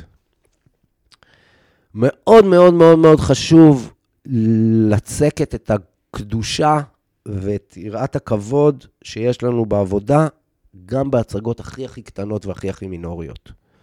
ועכשיו אתה מזכיר לי משהו שהוא מתקשר לסיפור הזה. הייתי בפסטיבל כאן, עם עשרת הדברים שמאחורי, עם עשרת עיניים פקוחות. אה, רן דנקר ואני, סיפור אה, אהבה הומו-אי בתוך חברה אורתודוקסית בירושלים, בין חרדים. היינו בפסטיבל, הלהיט של הפסטיבל. גם הסרט זכה להמון המון המון המון הכרה, וגם היינו זוג מגניבים כאלה, שכולם חשבו ש... שאנחנו, אתה יודע... זוג. זוג. אה, רן עוד לא היה, אגב, אה, מוצהר אה, כהומוסקסואל, והיינו כאילו שני סטרייטים, והזמינו אותנו לכל המסיבות, וכל, היינו ממש, בדרך כלל פסטיבלי סרטים, מקרינים את הסרט שלך, למחרת יש לך מסיבות עיתונאים, וזהו, והולכים לסרט הבא. כן. סייקלים כאלה של יום וחצי. ופה זה ממש נמשך שבוע שלם, היינו בשיא הפסטיבל, ורצו בעיקרנו, וחבל על הזמן. וחזרתי לארץ ביום שישי, ובשבת בבוקר הייתה לי הצגה במדיאטק, במדיאטק חולון. ובהצגה הזאת הופעתי באולם קטן של 40 איש. זה נקרא קופסה, האולם, על שם זה שהוא קטן כמו קופסה. ולאולם הזה אין בכלל אחורי קלעים. יש נישה שהיא, אנשים לא רואים, אבל היא בגודל של מטר על שניים, כמו שירותים כאלה, שירותי אורחים. כאלה, שאפשר, שהכניסה לשם זה רק מהבמה. זאת אומרת, זה לא שאתה, אתה כלוא שם, אתה צריך להיכנס לשם לפני שהקהל נכנס, למין מלונה כזאת, ולחכות. ולחכות שהקהל ייכנס, ובסוף ההצגה אותו דבר. עד שהקהל לא מפנה, אתה לא יכול לצאת מהמלונה הזאת. ואני יושב שם, שבת, ואני מציץ ככה, אני רואה שיש ילדים עם זבי חותם, והורים עייפים שרק חולמים על הג'חנון, או על החמין, או על הזה, אתה יודע, שבת בבוקר, למי יש כוח. והדיסוננס הזה, כן, בין- בין ההיי הזה, העולמי, לבין העבודה היומיומית במדיאטק, במלונה הזאת, בקופסה מול 40 משועממים, להצליח להביא את הספורט המקצועי הזה לשני האזורים האלה, זה בעצם אחד הדברים הכי הכי חשובים. ולכן, אם אתה שואל אותי מה משמעותי, כל מה שלא יוקרתי הוא, הוא הדבר המשמעותי. וואלה. מה, זה נותן פרספקטיבה? כן, בטח. גם אם אתה לא רוצה, זה נותן פרספקטיבה. אתה כאילו הסנדוויץ' הגרוע שהכנת לעצמך כדי לא למות ברעב, יושב פה והכל כזה, אתה, אתה ברצפה. אבל אני חייב להודות שזה, אני דווקא אין לי בעיה כל כך עם רצפות. כאילו, אני חי בשלום עם, גם עם המגדלים הגבוהים וגם עם הרצפות. אמרת קודם שאתה קצת פרא אדם. אוקיי. בכל זאת, איך אה, פרא אדם אה, גם צריך איזשהו בסיס? מה מה נותן לך יציבות בחיים? קודם כל, אני, אני דו-קוטבי. אני גם פרא... אני גם פרא אדם וגם חנון ברמות. חנון. כן. אני גם, אה, לא יודע מה, הרפתקן וגם הכי מיושב. אני, אני, וזה גם מה שקשה לי, אבל זה גם מה ששומר עליי. אני חושב שאני מצליח כאילו גם להיות המנכ"ל האמביציוזי וגם להיות אחרון העצלנים במשרד, מה שנקרא. אה, לא יודע. מה? אין משהו שמייצב אותך, מיישב אותך? מייצ... כן, יש, בוא נגיד, המקצוע שלי הוא לא, המקצוע שלי הוא לא מה שמיישב אותי ומייצב אותי, אבל אני הצבתי את עצמי בשאר, בשאר אה, אה, הענפים של החיים. אה, מצאתי אהבה, התחתנתי, הקמתי משפחה, בניתי בית, אה, ואני גאה בדברים האלה מאוד, גם בית שקניתי נכס ובניתי בית, ולקח לי חמש שנים, וזה היה פרויקט משמעותי כן. מאוד בחיים. אז מה שנותן לי יציבות זה הדברים האלה, ואמנדה נותנת לי גם יציבות בתחום המקצועי בשנים האחרונות, שזה מאוד מאוד חשוב, ובעיקר עצמאות. כן. אה, וגם קשה לי. זאת אומרת, אני לא, אתה יודע, אני לא מאלה שאוהבים לצייר תמונה ורודה מדי. כן. סליחה, זה, זה כאילו, זה מקצוע אמרתי סליחה, כי נתתי למישהו בעיטה פה עם הרגל. רק שתבינו למה אני פתאום אומר סליחה. אה, מה?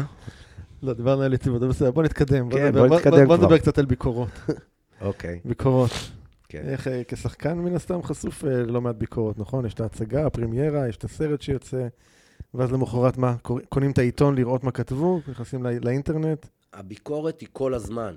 היא מהשלב האודישן. Mm. אתה בא, שעשו לך מבחן, נכון. אהלן, אתם אוהבים אותי? זה mm. בעצם הכותרת שלה, זה קשה מאוד. אתה שחקן כל הזמן. כן. עכשיו, גם בתוך, בתוך העבודה יש כל הזמן הערות. זאת אומרת, אתה עושה טייק, ואתה מקבל הערות. אתה עושה עוד אחד, מקבל הערות, אתה עושה עוד אחד, מקבל הערות, והדברים שמעירים עליהם בדרך כלל דברים שהם לא טובים. מן הסתם. ופה עוד פעם מתחיל מאבק בין האיש, הבן אדם, שהוא בן אנוש, והוא רוצה להצליח, ולא תמיד הוא מצליח, וטוב, לא רע, לא אוהב את עצמו, לא אוהב את עצמו, יש לו ביטחון, אין לו ביטחון.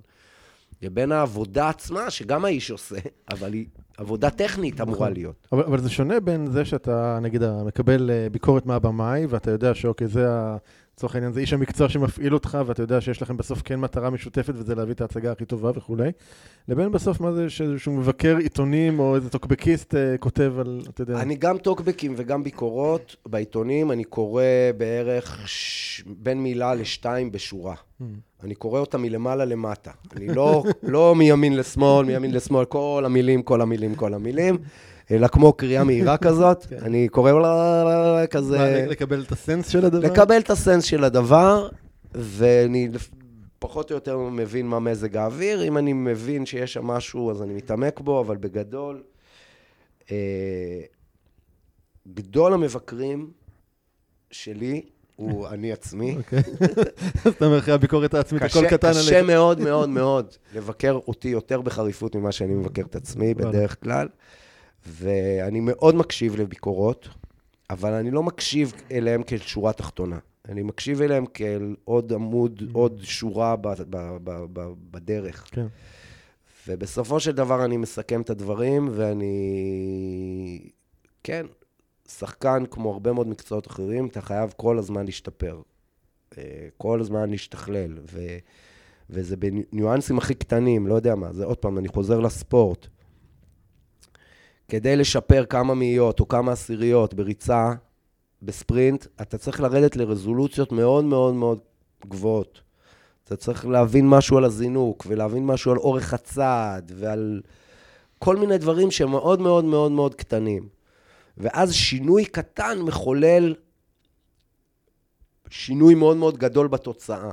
וגם אצלנו זה ככה, לפעמים השינוי הכי מינורי באיך שאנחנו מכוונים את עצמנו, ייתן תוצאה שונה לחלוטין. אז uh, אני מאוד מאוד רגיל לקבל ביקורת, אבל המבקר הכי גדול שלי זה עצמי, ולכן בשורה התחתונה אני לא נותן לאנשים אחרים יותר מדי להטיס אותי לירח בביקורות טובות, או לרסק אותי על האדמה בביקורות גרועות. אני יודע לשמור על עצמי בקטע הזה. בגלל זה אני יכול ללכת ולעשות, למשל, הישרדות. כן. או, בדיוק, איך ידעת? זה בדיוק השאלה הבאה. כי, בר- כי ברור, הביקורת, כאילו... כן. בא לי, אני מפהק בכלל, כאילו, מה- ברור שלאנשים יהיה ביקורת על התוכנית, כן? כן. אבל בשבילי זאת פלטפורמה. אז זהו, תסביר באמת מה- מה מה- מה עמד מאחורי ההחלטה לעלות אחרי ליגה. ההחלטה. אה, מלא כסף. פשוט מאוד, זה נורא פשוט. כן. לא, אני אגיד לך, הכסף זה האלמנט השלישי, אוקיי. אבל הוא חשוב, וכן, זה מלא, בשבילי. כן. זה, זה דבר שהוא משנה, לא משנה חיים, אבל משנה שנה. כן. וזה בפירוש שיקול, אבל אני אשים אותו בצד, כי הוא לא השיקול המרכזי, ואם הוא היה השיקול המרכזי, אני חושב שלא הייתי יוצא. כי אפשר לעשות כסף בהרבה מאוד דרכים. אה, אז מה היו שני- שניים הראשונים? השיקול המרכזי הוא יצר ההרפתקנות שלי. ואם אני עומד בתחנה ואני רואה רכבת שכתוב עליה הרפתקה, יהיה לי קשה לא לעלות עליה. אוקיי. וכמעט לא משנה לאן היא נוסעת, היא נוסעת להרפתקה. אז כן. אני אומר... ועכשיו אני מדמיין את עצמי לא רק יושב על הכיסא, אני מדמיין את עצמי כבר הולך על הגג וקופץ מקרון לקרון ומזנק לרכבות, או- אין סוף, אני אוהב מאוד את, את ה... זה שוב הילד. זה שוב הילד, את הפוטנציאל בחוויה. ואת את הלא נודע הזה. ואני, יש לי הרבה אומץ ללכת לחוויות כאלה שאני יודע שהיא תהיה משמעותית. טוב, רע, לא נורא, לא יודע. אבל משמעותי, אני לא יכול, לא יכול לראות קרון כזה עובר ולא לקפוץ עליו. זה... אז כן, להרוויח חוויה משמעותית, יש לי תשוקה גם לעניין הזה של הישרדות, כאילו, על חוף הים, לג'ונגל הזה, ל... ל... לסביבה הזאת, יש לי איזו תשוקה. אמ, אז זה הדבר המרכזי. והדבר השני הוא, הוא שילוב של חשיפה מצד אחד, אבל זה לא חשיפה שיכירו אותי, למרות שזה גם היה לי אולי חשוב באיזשהו מקום. ש... אה, רגע, אתה שם כבר די מוכר, זה לא... כן, אבל לא הכירו את השם שלי, והדור הצעיר פחות מכיר אותי, ואנשים אולי שפחות רואים סדרות איכות ומתעניינים מי הדמויות. אני אף פעם לא הייתי מין סלב כזה שמסתובב בכל מיני מסיבות ויודעים מי הוא, בדיוק בדיוק מי השם שלו. ואני אגיד יותר מזה, גם הדמויות שעשיתי לפעמים כל כך שונות, שאנשים לא מבינים שזה אותו שחקן כן. עושה גם את הדוס הזה עם הזקן וגם את המאפיונר הזה. וגם אתה הוא בלבנון. אז, אז כן היה לי חשוב למצב, אבל אני חושב שזה משהו שהוא ליד זה. וזה עניין הזה שהתוכניות ריאליטי נהיו מין מדורת השבט. זה פלטפורמה שמאגדת לתוכה הרבה מאוד סוגים של אנשים, אה, ועכשיו, לפי האנשים שיביאו לשם, כך איכות התוכן באיזשהו מקום. אם אני רגע קר עם זה. אוקיי. וחשוב לי להיות שם, אני לא יודע למה. אני, כאילו, אני יודע למה, אבל אני לא יודע למה זה כל כך חשוב לי. אבל כן, זה חשוב לי לשבת במעגל הזה עם כל העם ולהיות חלק מהדיון, ו... ואולי זה גם פה נכנס המטר... המתריסן טיפה, שאני אראה לכם שאפשר לעשות את זה ולהישאר חי, כן. ותגידו מה שאתם רוצים. אוקיי. אז כן, אז, אז, אז, אז א', החוויה, ב', ההשתתפות בדיון החברתי והחשיפה, וגם הכסף. וכשהתחילה הסדרה שם, ראיתי את זה עם הבן שלי, מאוד אהב, והיית שם אחת הדמויות המאוד אה, בולטות, בהחלט המתריסן, זה היה בהחלט ניכר, ואני חושב שגם היותר אה, מבטיחות, זאת אומרת, בטח בהתחלה היה נראה שאתה הולך להגיע שם, אתה יודע, בטח לקראת הסוף, והייתה הדחה מאוד מוקדמת ומאוד מפתיעה. נכון. אמ, אני, אתה יודע, כשאתה משתתף בתוכנית כזאת, אז יש לה שיקולים רבים. אני אגיד ככה, בלי להיכנס יותר מדי לפינות. כן. יש כל מיני אינטרסים לכל מיני אנשים. אמ, הפועל היוצא של הדבר הזה זה שמצאתי את עצמי בחוץ. אה, אם זאת הייתה אכזבה, כן, אכזבה גדולה מאוד. הופתעת? תחושה, בטח, וגם תחושת כישלון. ועד כמה שזה נשמע הזוי, אם תהיה לי הזדמנות ללכת ולתקן, למרות שללכת פעם שנייה זה יהיה סיכון עוד יותר גדול. כן. כי אני יכול לצאת לגמרי מטומטם, אבל uh, אם תהיה לי הזדמנות להוכיח לילדים שלי אפילו, וגם לעצמי, כן. שאפילו שיש סיכון, אם יש לך הזדמנות לפעם שנייה, אז, אז לך על זה. זה חיים פעם אחת, ומה יכול לקרות? מה באמת יכול לקרות? כשהסתכלת על זה אחר כך בטלוויזיה, אהבת את עצמך שם? גם וגם. כן. גם וגם. אה, גם נהניתי, כן, גם אהבתי, וגם היה לי ברור שהיו דברים שהיה לי קשה לראות. אבל, תשמע, לתוכנית ריאליטי, בסופו של דבר אתה בא עם איזה חיוך דוט קום כזה. אתה בא עם... אתה משתדל להישאר באזורים מסוימים באישיות שלך. כן. כי בסוף זה משחק, ובסוף זה תוכנית טלוויזיה, זה לא באמת החיים עצמם.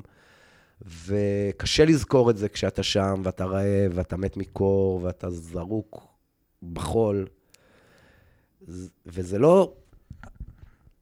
זה כמו לידה, נגיד, אולי נשים יכולות להזדהות עם חוויית הלידה. אתה זוכר את הלידה, הייתה לי לידה קלה, הייתה לי לידה קשה. כן. הייתה לי לידה ארוכה, הייתה לי לידה קצרה. אבל הזמן הזה הוא מורכב מאין ספור דקות ושניות. הרעב שחשתי במשחק הישרדות הוא לא אחד. כן. הוא שנייה של רעב, ואחריה עוד שנייה של רעב, ואחריה עוד שנייה של רעב, ואחריה עוד שנייה. זה, זה באמת, באמת, באמת דבר קשה.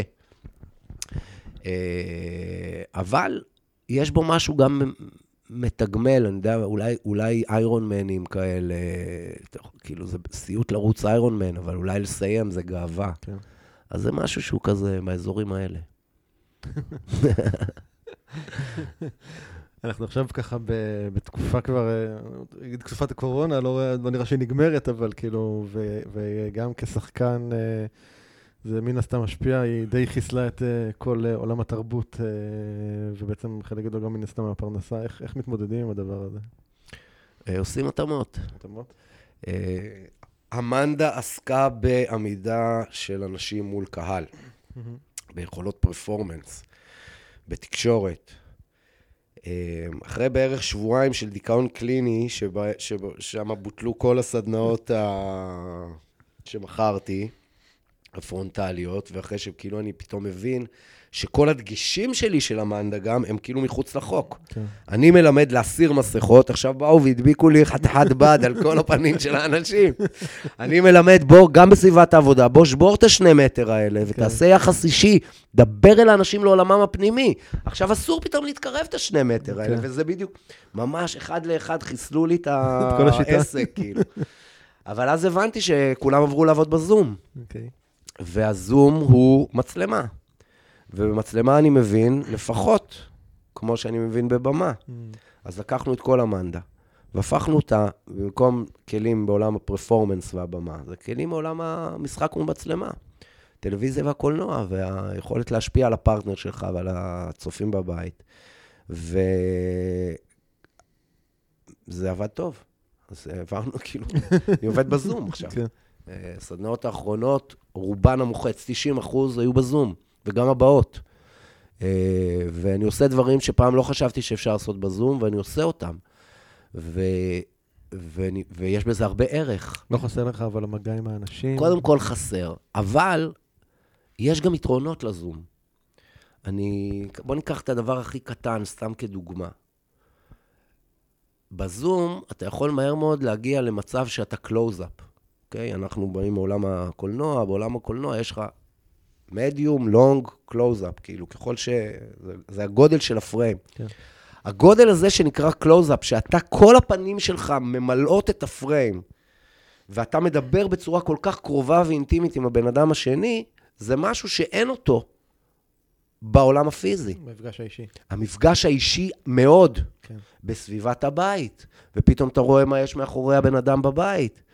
אתה, אתה יכול לקבל הרבה יותר אינפורמציה יש איזו אינטימיות שגם קשה להשיג אותה בעולם הפיזי, שאפשר להשיג אותה ביתר קלות בעולם, ב, ב, בזום, מה שנקרא, בעולם הווירטואלי. יש גם יתרונות. יש גם יתרונות, ונגיד יותר מזה, גם אם אין יתרונות, זה המצב. כן. ולמצב הזה צריך להתרגל.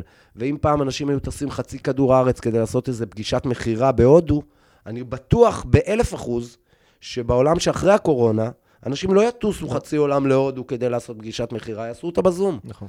אז אנשים צריכים כלים לעבודה מול מצלמה. לסדר את הפריים, הגודל שלה, מה אפקטיבי, מה עובד, איך לשמור על אנרגיה, איך לשמור על קשר עם הצד השני, איך להשפיע עליו. זה כלים שהם אה, בפירוש, אה, זה must. מה, מה מסקרן אותך היום, בימים האלה? מה אתה לומד, חוקר, חוגה בו? אמ, אני בימים האלה, באמת שלי, כן, ושוב, למרות שאנחנו לא ב, בטיפול פסיכולוגי, אני מנסה למצוא תחליף ליחיד ומיוחד הזה.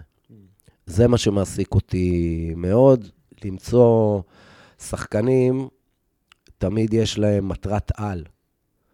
כנראה לא רק שחקנים. אוקיי. והמטרת על היא נורא חשובה, כי, המת, כי המטרה בסצנה, הקטנה, צריכה לשרת את מטרת העל. וה... אז בעצם רק להבין, כאילו, לכל דמות יש איזושהי מטרת על, כי ככה כן. זה מוגדר ככה? כן, נגיד לחיות בזוגיות, נגיד לקבל את ההערכה של אבא שלי ואימא שלי, אוקיי. נגיד להיות יחיד ומיוחד. זה דברים אלמותיים כאלה, כן. עקרונות גדולים, אני בטוח שגם אתם בעולמות של הפיתוח האישי, מדברים נכון. על הדברים האלה, מה כן. מניע אותך נכון. בחיים, או הרבה פעמים זה גם מה מניע אותך ו- ותוקע ודופק אותך, כן. ואיך להמיר את הדבר הזה. אז אני אומר, כמו בחיים, גם לדמויות, אבל אצלנו אנחנו עושים את זה בצורה נורא טכנית, וישר מחפשים את זה. כן. אז אני אומר, מה מטרת העל של הדמות? כי הסצנות שלי משרתות את אותה מטרת העל, וגם הבחירות שלי בסצנה משרתות אותי באותה מטרת, והתגובות שלי לאנשים משרתות אותי לפי המטרת. אז אם אני אחליף את המטרת העל, אז יהיה לי אולי משהו יותר קל. אז, אז זה לא להחליף אותה, כמו להבין אותה קצת ממקום אחר. אז אני מנסה להבין איך אני מביא משהו שהוא חזק וברור, כמו יחיד ומיוחד, אבל הוא לא. משהו שהוא קצת אחרת. טוב. מה, מה, אז, אז, אז בהקשר הזה, מה גורם לך לקום בבוקר? כאילו, מה הדבר שמוציא אותך מהמיטה? את האמת שאין לי כל כך, כל כך כוח לקום בבוקר בזמן האחרון. אני חושב שהקורונה עשתה את זה לכולנו, לא? כן, קשה, תשמע, אה, קודם כל, אה, אני אגיד ככה, אני לא קם ב, תמיד בבוקר, אני די גמיש עם הלו"ז שלי. אני אה, יותר בן אדם שנגיד הולך לישון ב-4 בבוקר, מאשר בן אדם שקם ב-5 או 6. כן. אה, אני, עוד פעם, יש לי את המסע חיים שהוא קשור ביכולת של בן אדם לתפקד אה, בצורה אפקטיבית, לממש את עצמו, ואני נלחם על הדברים האלה. נלחם על לממש את עצמי, אה, נלחם על לפתח את עצמי. אה, לפעמים זה בא יותר קל, לפעמים זה בא פחות קל. אה, זה, זה, זה, זה המחקר שלי. מי האדם שהכי השפיע על החיים שלך?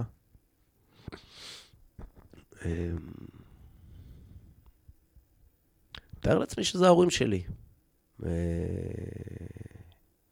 אה, ההורים שלי, לאימא שלי יש משהו שהוא כושר קבלה, הכלה, מין יכולת להיות אמפטי דמפטי כזה, תמיד לחזור ולהתיישר, ותמיד להיות במצב רוח טוב, וקצת אפילו למזער את האפקט של הסביבה עליך. אמא שלי, יש לה איזו קרבה אלוהית כזאת, היא, היא, היא, היא לא בן אדם מאוד מאוד מאוד אמביציוזי, אבל היא בן אדם מאוד מאוד uh, שלם ממה שהוא. אז מי קיבלת את האמביציה מאבא? ומאבא שלי קיבלתי יותר את האמביציה ואת האטרף ואת השיגעון, אמ, ויכול להיות שמה שמציל את חיי זה בעצם שיש לי את האיזון הזה משני הצדדים. כן. מאיפה אתה מקבל השראה? מה מקורות ההשראה שלך? ממרתף, מהמרתפים האפלים במוח שלי. שמה, מה, בוא בוא תשתף אותנו קצת, מה מאוחסן שם במרתפים האלה? אה, לשחקן יש הרבה הרהור. הוא עובד בהרהור הרבה פעמים. גם, למשל, אם אני עובד על דמות, אז אני יכול להלך כל היום עם הדמות הזאת. ונגיד, אפילו להחליט שאני בא לפודקאסט עם ערן שטרן, טיפה רומאו. אוקיי. כי הוא ממלצר טיפה רומאו. או- זאת אומרת, אני כל הזמן קצת בעבודה. אה, מה הייתה השאלה? מה ההשראה? מאיפה ההשראה? אז ההשראה היא מהשהייה ב... בצ... בצ... בצפייה במחשבות, ב... קשה לי להגיד. זה לא מספרים, סרטים, ציורים, אומנות, זה לא מחפצים כל כך. ההשראות המשמעותיות. זה יותר מדמיון. אבל נניח אם, אם אתה נגיד עכשיו מקבל דמות חדשה שלא עשית קודם, mm-hmm. כן, נגיד סתם, אני מקבל היום, אני יכול להניח, כן, שאם תקבל היום נגיד דמות של אדם חרדי, אז כבר עשית לא מעט דמויות כאלה, אז כבר יש לך איזה שהם רפרנסים, אבל נגיד דמות, לא יודע, איזה דמות, איזה דמות, בוא נשאל ככה, איזה דמות נגיד בא לך לעשות שעוד לא עשית? אני אגיד לך רגע משהו על החרדי. החרדי אומנם יש לו כובע ופאות, כן. אבל הוא שונה מהכובע ופאות של החרדי כן, לידו. כן. וכל, מה ש... מה ש... ואולי זה גם פיצוח שבגללו אני עושה דמויות מסוימות. אנשים הם, הם יחידים ומיוחדים, כולם, ויש להם מנגנונים רגשיים, שונים. והם הייחוד שלהם. זה לא הצורה. כן. זה לא איך שאתה נראה, איך אתה מתלבש, איזה סביבה. זה... לא, אבל התכוונתי במובן שאתה יודע, יש הרגלים מסוימים, יש ניואנסים של דמויות, ואתה יודע, מתוך התרבות שלהם, מתוך הסביבה שלהם וכן הלאה, אבל נגיד שאתה צריך להיכנס היום לדמות חדשה לגמרי שלא שיחקת בעבר, איך אתה, איך אתה מקבל השראה, כאילו, איך אתה נכנס לדבר הזה? אז, אז אני חושב שבניגוד למה שאנשים אולי מצפים, רוב העבודה היא עבודה פנימית רגשית. זאת אומרת, אני מנסה לחפש את מה מניע את הבן אדם מבחינת, מבפנים. Mm-hmm.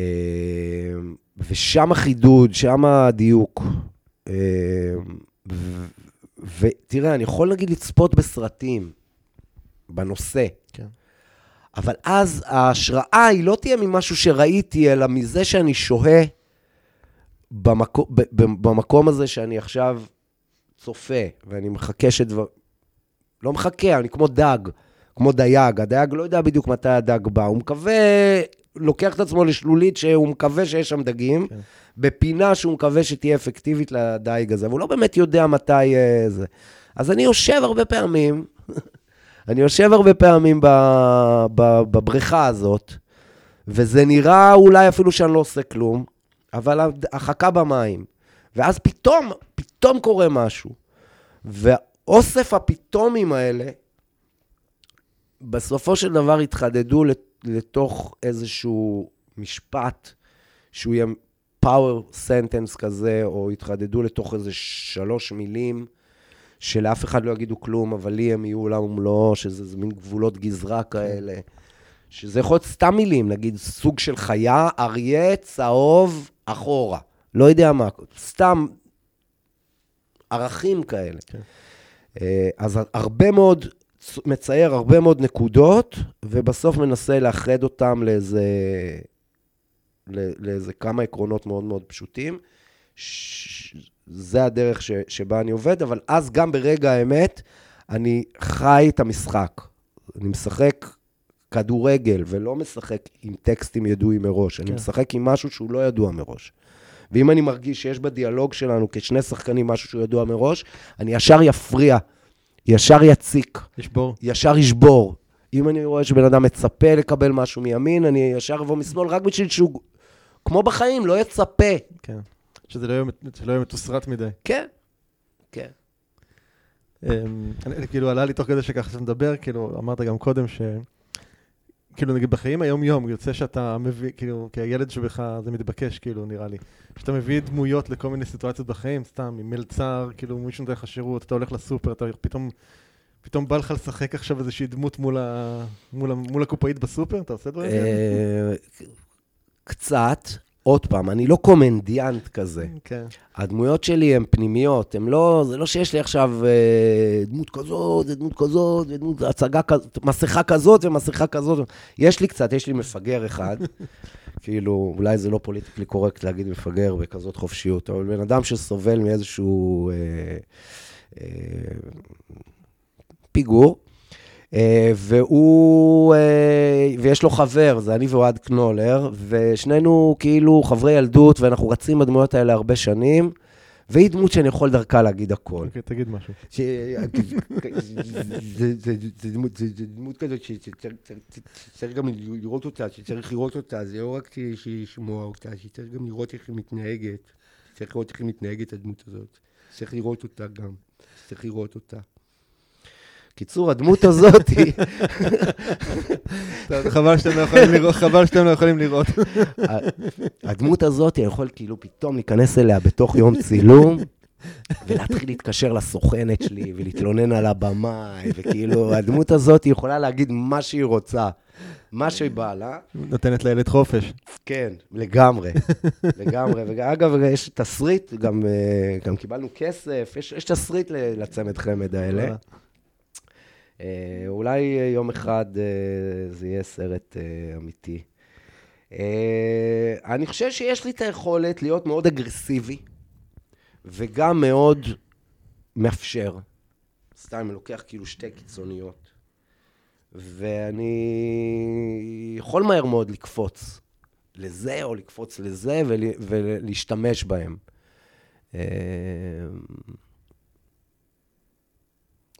ככה אני קופץ מדמויות בחיים הפרטיים. לא, אין לי...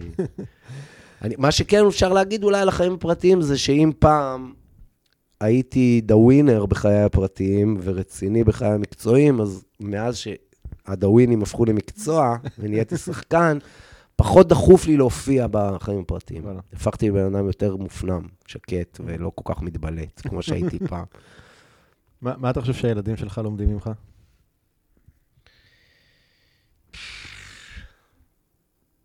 שני ילדים, נכון? שני ילדים.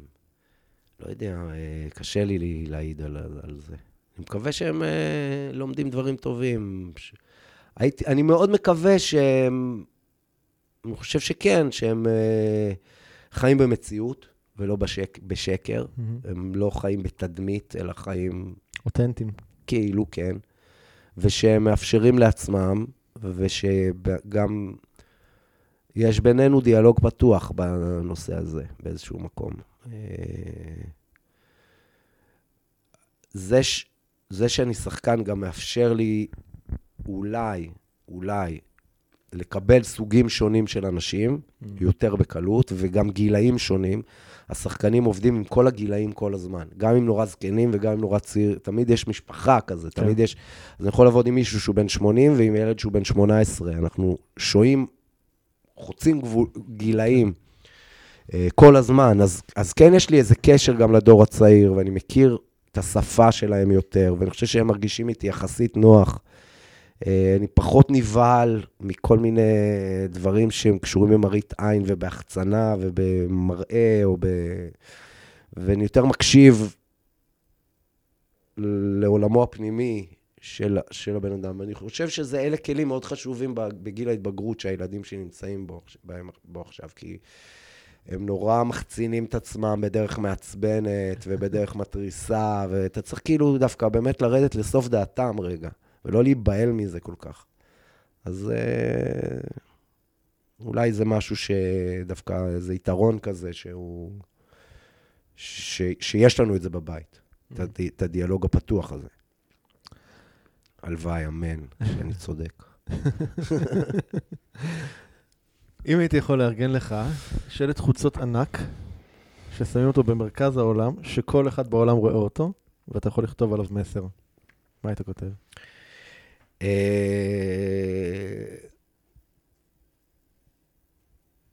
תחיו בנוחות, מה, אתם פראיירים? משהו כזה.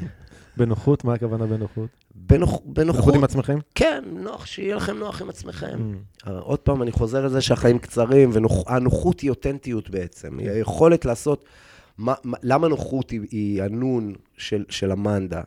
כי מה זה הופעה מרשימה?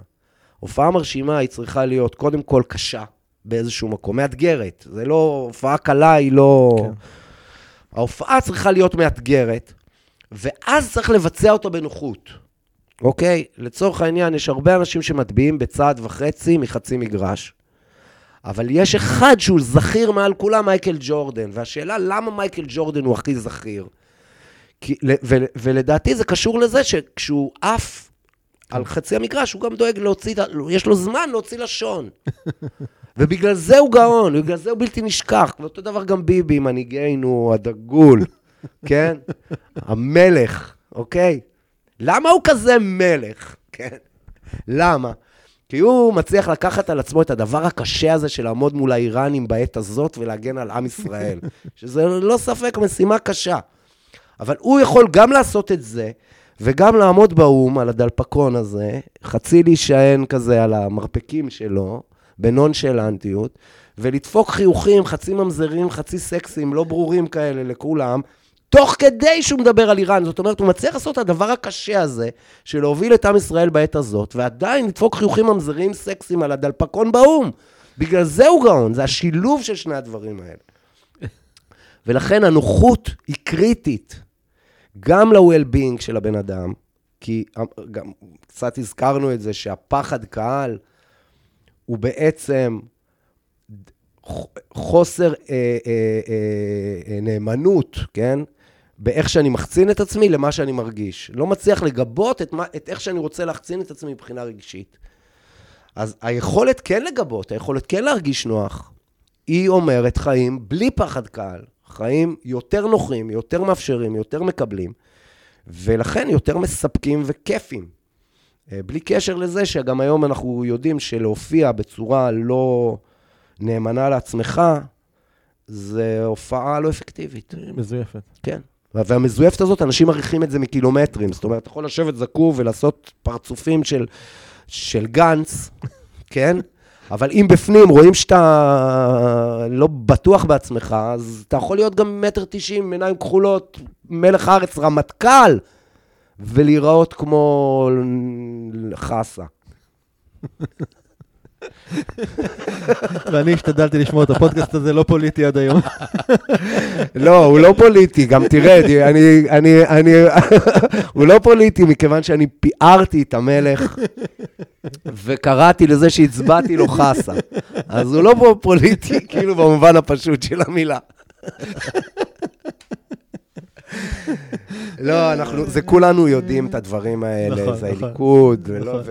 ושמאל וימין, כולנו בעצם חיים באותה מציאות ומבקרים את המנהיגים שלנו באותה דרך. אני יכולתי להיות מצביע ליכוד ולהגיד את אותם דברים, וגם לא, וגם אני כבר לא יודע מה זה שמאל וימין כן, ומזרח ומערב. אין באמת דבר כזה. אין, זה אנחנו...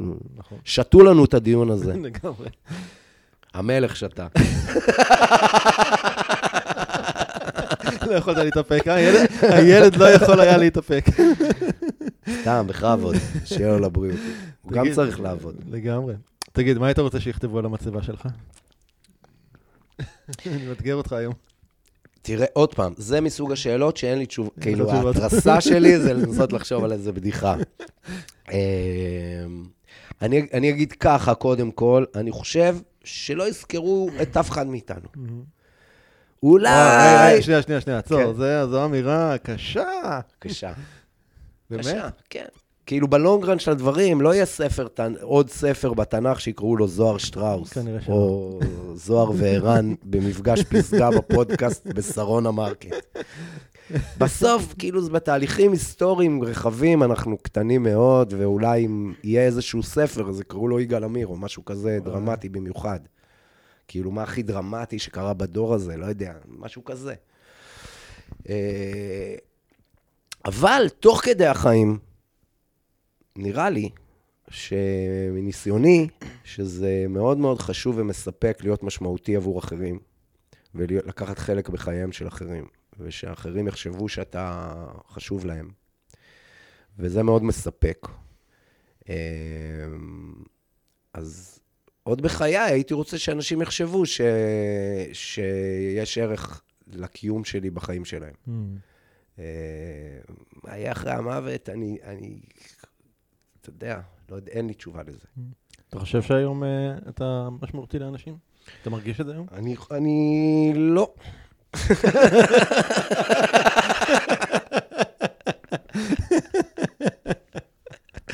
תודה על הכנות. תודה. אה, תודה, אולי אני לא אשדר את הפודקאסט הזה. האמת היא שכן, אני מרגיש משמעותי, אבל אני, אבל אני כל הזמן רוצה להרגיש קצת יותר. יותר, כן, אני חושב שזה לכולם. והייתי רוצה להיות יותר משמעותי בשביל אחרים, והייתי רוצה פחות להיות עסוק בעצמי, ויותר להיות עסוק בהשפעה שלי על אחרים, ולהיות חלק מהחיים של אחרים. כן, זה גם מלחמה שלנו. מול הדיפולטים של עצמנו והאגואיזם של עצמנו, אה, לבין היכולת שלנו לחיות בתוך חברה ולהיות חלק מהחברה, למרות שגם להיות משמעותי עבור אחרים זה מטעמים אגואיסטיים בסופו של דבר. זה מוטיבציה שהיא חותם. מאוד אפקטיבית על בן אדם, לא, בינו לבין עצמו. אני חושב שכולנו בסוף אה, ימינו כן. נרצה לדעת שהשארנו איזשהו חותם, אתה יודע, שעשינו איזה הבדל. נכון, או שלפחות ניסינו. שלפחות ניסינו. לגמרי. לא, אני כן חושב שצריך להשאיר חותם וצריך לשאוף לזה. אני סתם עכשיו, אני קצת מקליל את זה ומכה את זה, אבל אני חושב שזה מאוד מאוד חשוב, זה קריטי כן. בשביל, לה- בשביל להרגיש טוב בחיים. תחוש- תחושת אה, המשמעות שלנו ביום-יום, כן. נכון, נכון, נכון. אה, אבל יש אנשים שיסתכלו מהצד ויגידו, וואו, איזו תחושת שליחות יש לו, ואיך הוא משמעותי בשביל אחרים, ואיך הוא פיצח את החיים. אני לא, בעד, אני לא בעד הנקודות, אני לא בעד העמדות האלה. אני בעד עמדות הרבה יותר מרוככות. אני גם מלמד אנשים לעמוד ולהופיע מול הקהל, בגלל, לא בגלל שאני מומחה גדול בהופעה מול קהל, לא בגלל שאני ג'ורג' קלוני, פרפורמר על חלל לעמידה מול קהל. לא, אני זוהר שטראוס ואני מתמודד עם פחד קהל כל יום. וכל, ו, וקשה, פחד קהל קשה, ותופעות, מה שאתה רוצה. ופיתחתי וסיגלתי לעצמי כלים להופיע בצורה אפקטיבית למרות הקושי. וזה המנדה בשבילי. ולכן אני לא בא כמומחה ואני אשנה את חייכם וכל החרטא הזה. אני בא מאוד פשוט, ואני אומר, אם נעשה 1, 2, 3, יכול להיות שנשתפר קצת. ואם נשתפר קצת, יכול להיות שיהיה לזה אפקט אדיר על החיים שלנו. זה המשוואה. תגיד, לאן מכאן? מה מה יהיה הדבר הגדול הבא שלך? אה, הולך למקדונלד, לדפוק אוכל צהריים. אה, הדבר הגדול הבא, עוד פעם, אין לי חלומות שהם רחוקי מועד כאלה. אני אמשיך להיאבק שיהיו לי חיים מעניינים, מגוונים אה, ומפרים, ולא צפויים אולי, אה, ואני מקווה שזה ימשיך להיות במסגרת של מה שאני יכול להכיל וליהנות ממנו. אה, ושזה יהיה מספיק כסף בשביל לגמור את החיים בכבוד, בלי, בלי להיות נתמך על ידי אחרים. לא, אני סתם, אני מקצין טיפה, כי אני באמת בר מזל, יחסית, במקצוע שלי. יש לי בית, ויש לי פרנסה, והיא יחסית סדירה, והגעתי להישגים, והקראת את. הביבליוגרפיה שלי. כן. לא, דף- הוויקיפדיה שלך מרשים, אין... כן.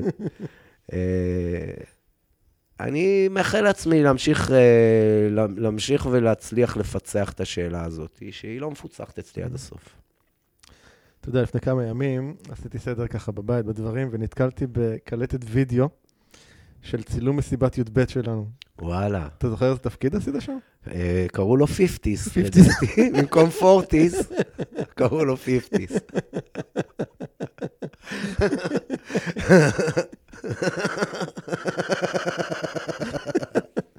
זה היה כמו, אם אני זוכר נכון, זה היה כמו הדמות הזאת של ה... יש ב-IO היה, יש את קטן ב-IO היה, בדיוק. הקטן אבל של... המפקד, כזה, כן, נודניק, ש... כזה, מושך, מושך, מושך במעיל. כן, בדיוק. כן, כן, כן. אה, כן, תשמע, אה, איך איך התפקיד הזה היה לעומת שאר התפקידים שעשית? תשמע, זה תפקיד שהוא מתאים לי. לגמרי. הוא אני כזה, הוא הקטן, הנודניק. אמ, אני לא יודע אם אתה זוכר, עכשיו אני אזכיר לך עוד משהו. אוקיי, אתה זוכר שקיבלנו ספרי תנ"ך? כן. אז קיבלנו ספרי תנ"ך באירוע בכיתה ב', הזמינו אותנו בערב, והיה ילד שישב מאחורי שולחן עם מלא- ספרי תנ"ך, והוא היה עם אה, צמר פשטן על הפנים, באמת? צמר איתום כזה של אינסטלטורים, כזקן, וזה היה אני. באמת? כן. אני רגע, שיחקתי... סקופ. זה בעצם התפקיד הראשי הראשון שעשיתי, הרבי, בבית אחת, בעומרים, וחילקתי את ה... זה. אה, אין- אין- אני אוהב מאוד את הדמות הזאת של פיפטיס, הוא היה משוחרר ופרוע וקונקרטי, הוא היה הכל, הוא היה חמוד, ולאביבול, רשע ו lovable, נחמד, חביב, מאתגר.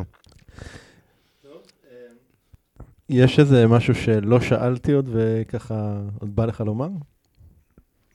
לא. זה לא. שאלתי מלא.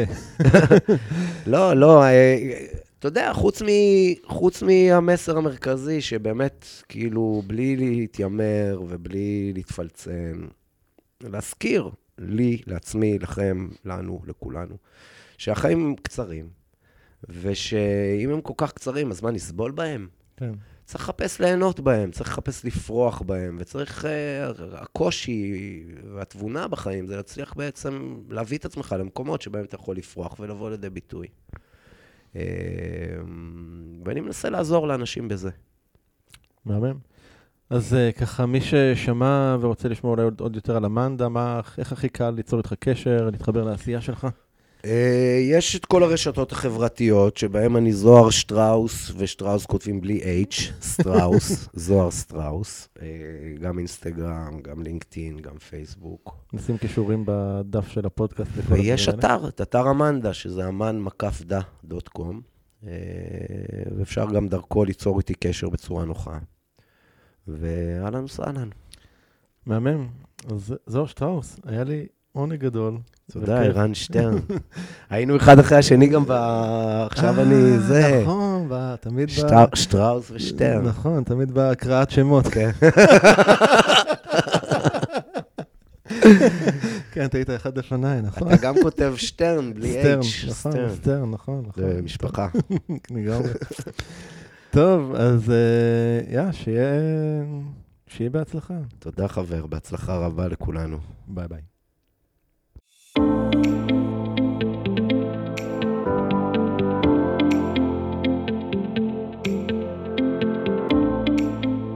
זהו, עד כאן לפרק של היום. אם אהבתם את הפרק, אל תשכחו לדרג את הפודקאסט באייטיונז, ספוטיפיי, גוגל פודקאסט, סאונד קלאוד, יוטיוב או בכל פלטפורמה אחרת שדרכה אתם מאזינים לנו כרגע. תוכלו למצוא אותו באתר הפודקאסט doingchange.co.il את כל הכישורים הרלוונטיים לפרק הזה. שם גם תוכלו להירשם לפודקאסט ואנו נשלח לכם תזכורת בכל פעם שאנחנו מעלים פרק חדש. נרשמים באתר doingchange.co.il אני מזמין אתכם לכתוב לי תגובות, מה אהבתם, את מי תרצו לשמוע בפרקים הבאים, או כל הערה והערה אחרת שיש לכם. אתם מוזמנים לשלוח לי ישירות למייל feedback at ערנסטרן.co.il או בפייסבוק שלי, facebook.com/ערנפנפייג'. אם אהבתם את הפרק הזה, אל תשאירו את כל הטוב הזה רק לעצמכם. בטוח שיש לכם חברים שרוצים גם הם לעבור שינוי. שתפו אותם ושילחו להם את הפרק. ומילה אחרונה, אבל חשובה. אם קיבלתם השראה מהפודקאסט ואתם מרגישים את השינוי בוער בכם, אם החלטתם שאתם רוצים שינוי ואתם מוכנים לעשות את מה שצריך, ולא את מה שנוח, כדי ליצור את השינוי הזה בחיים שלכם, אני מזמין אתכם לתאם איתנו שיחת בהירות, ללא עלות וללא התחייבות. בשיחה הזו נעזור לכם להתמקד ולהבין כיצד לקדם את השינוי בחייכם. לתיאום השיחה ייכנסו לאתר ערן-stern.co.il/doing-change ושוב, ערן-stern.co.il/doing-change אני ערן שטרן, שמח שהאזנתם ונשתמע בפרק הבא.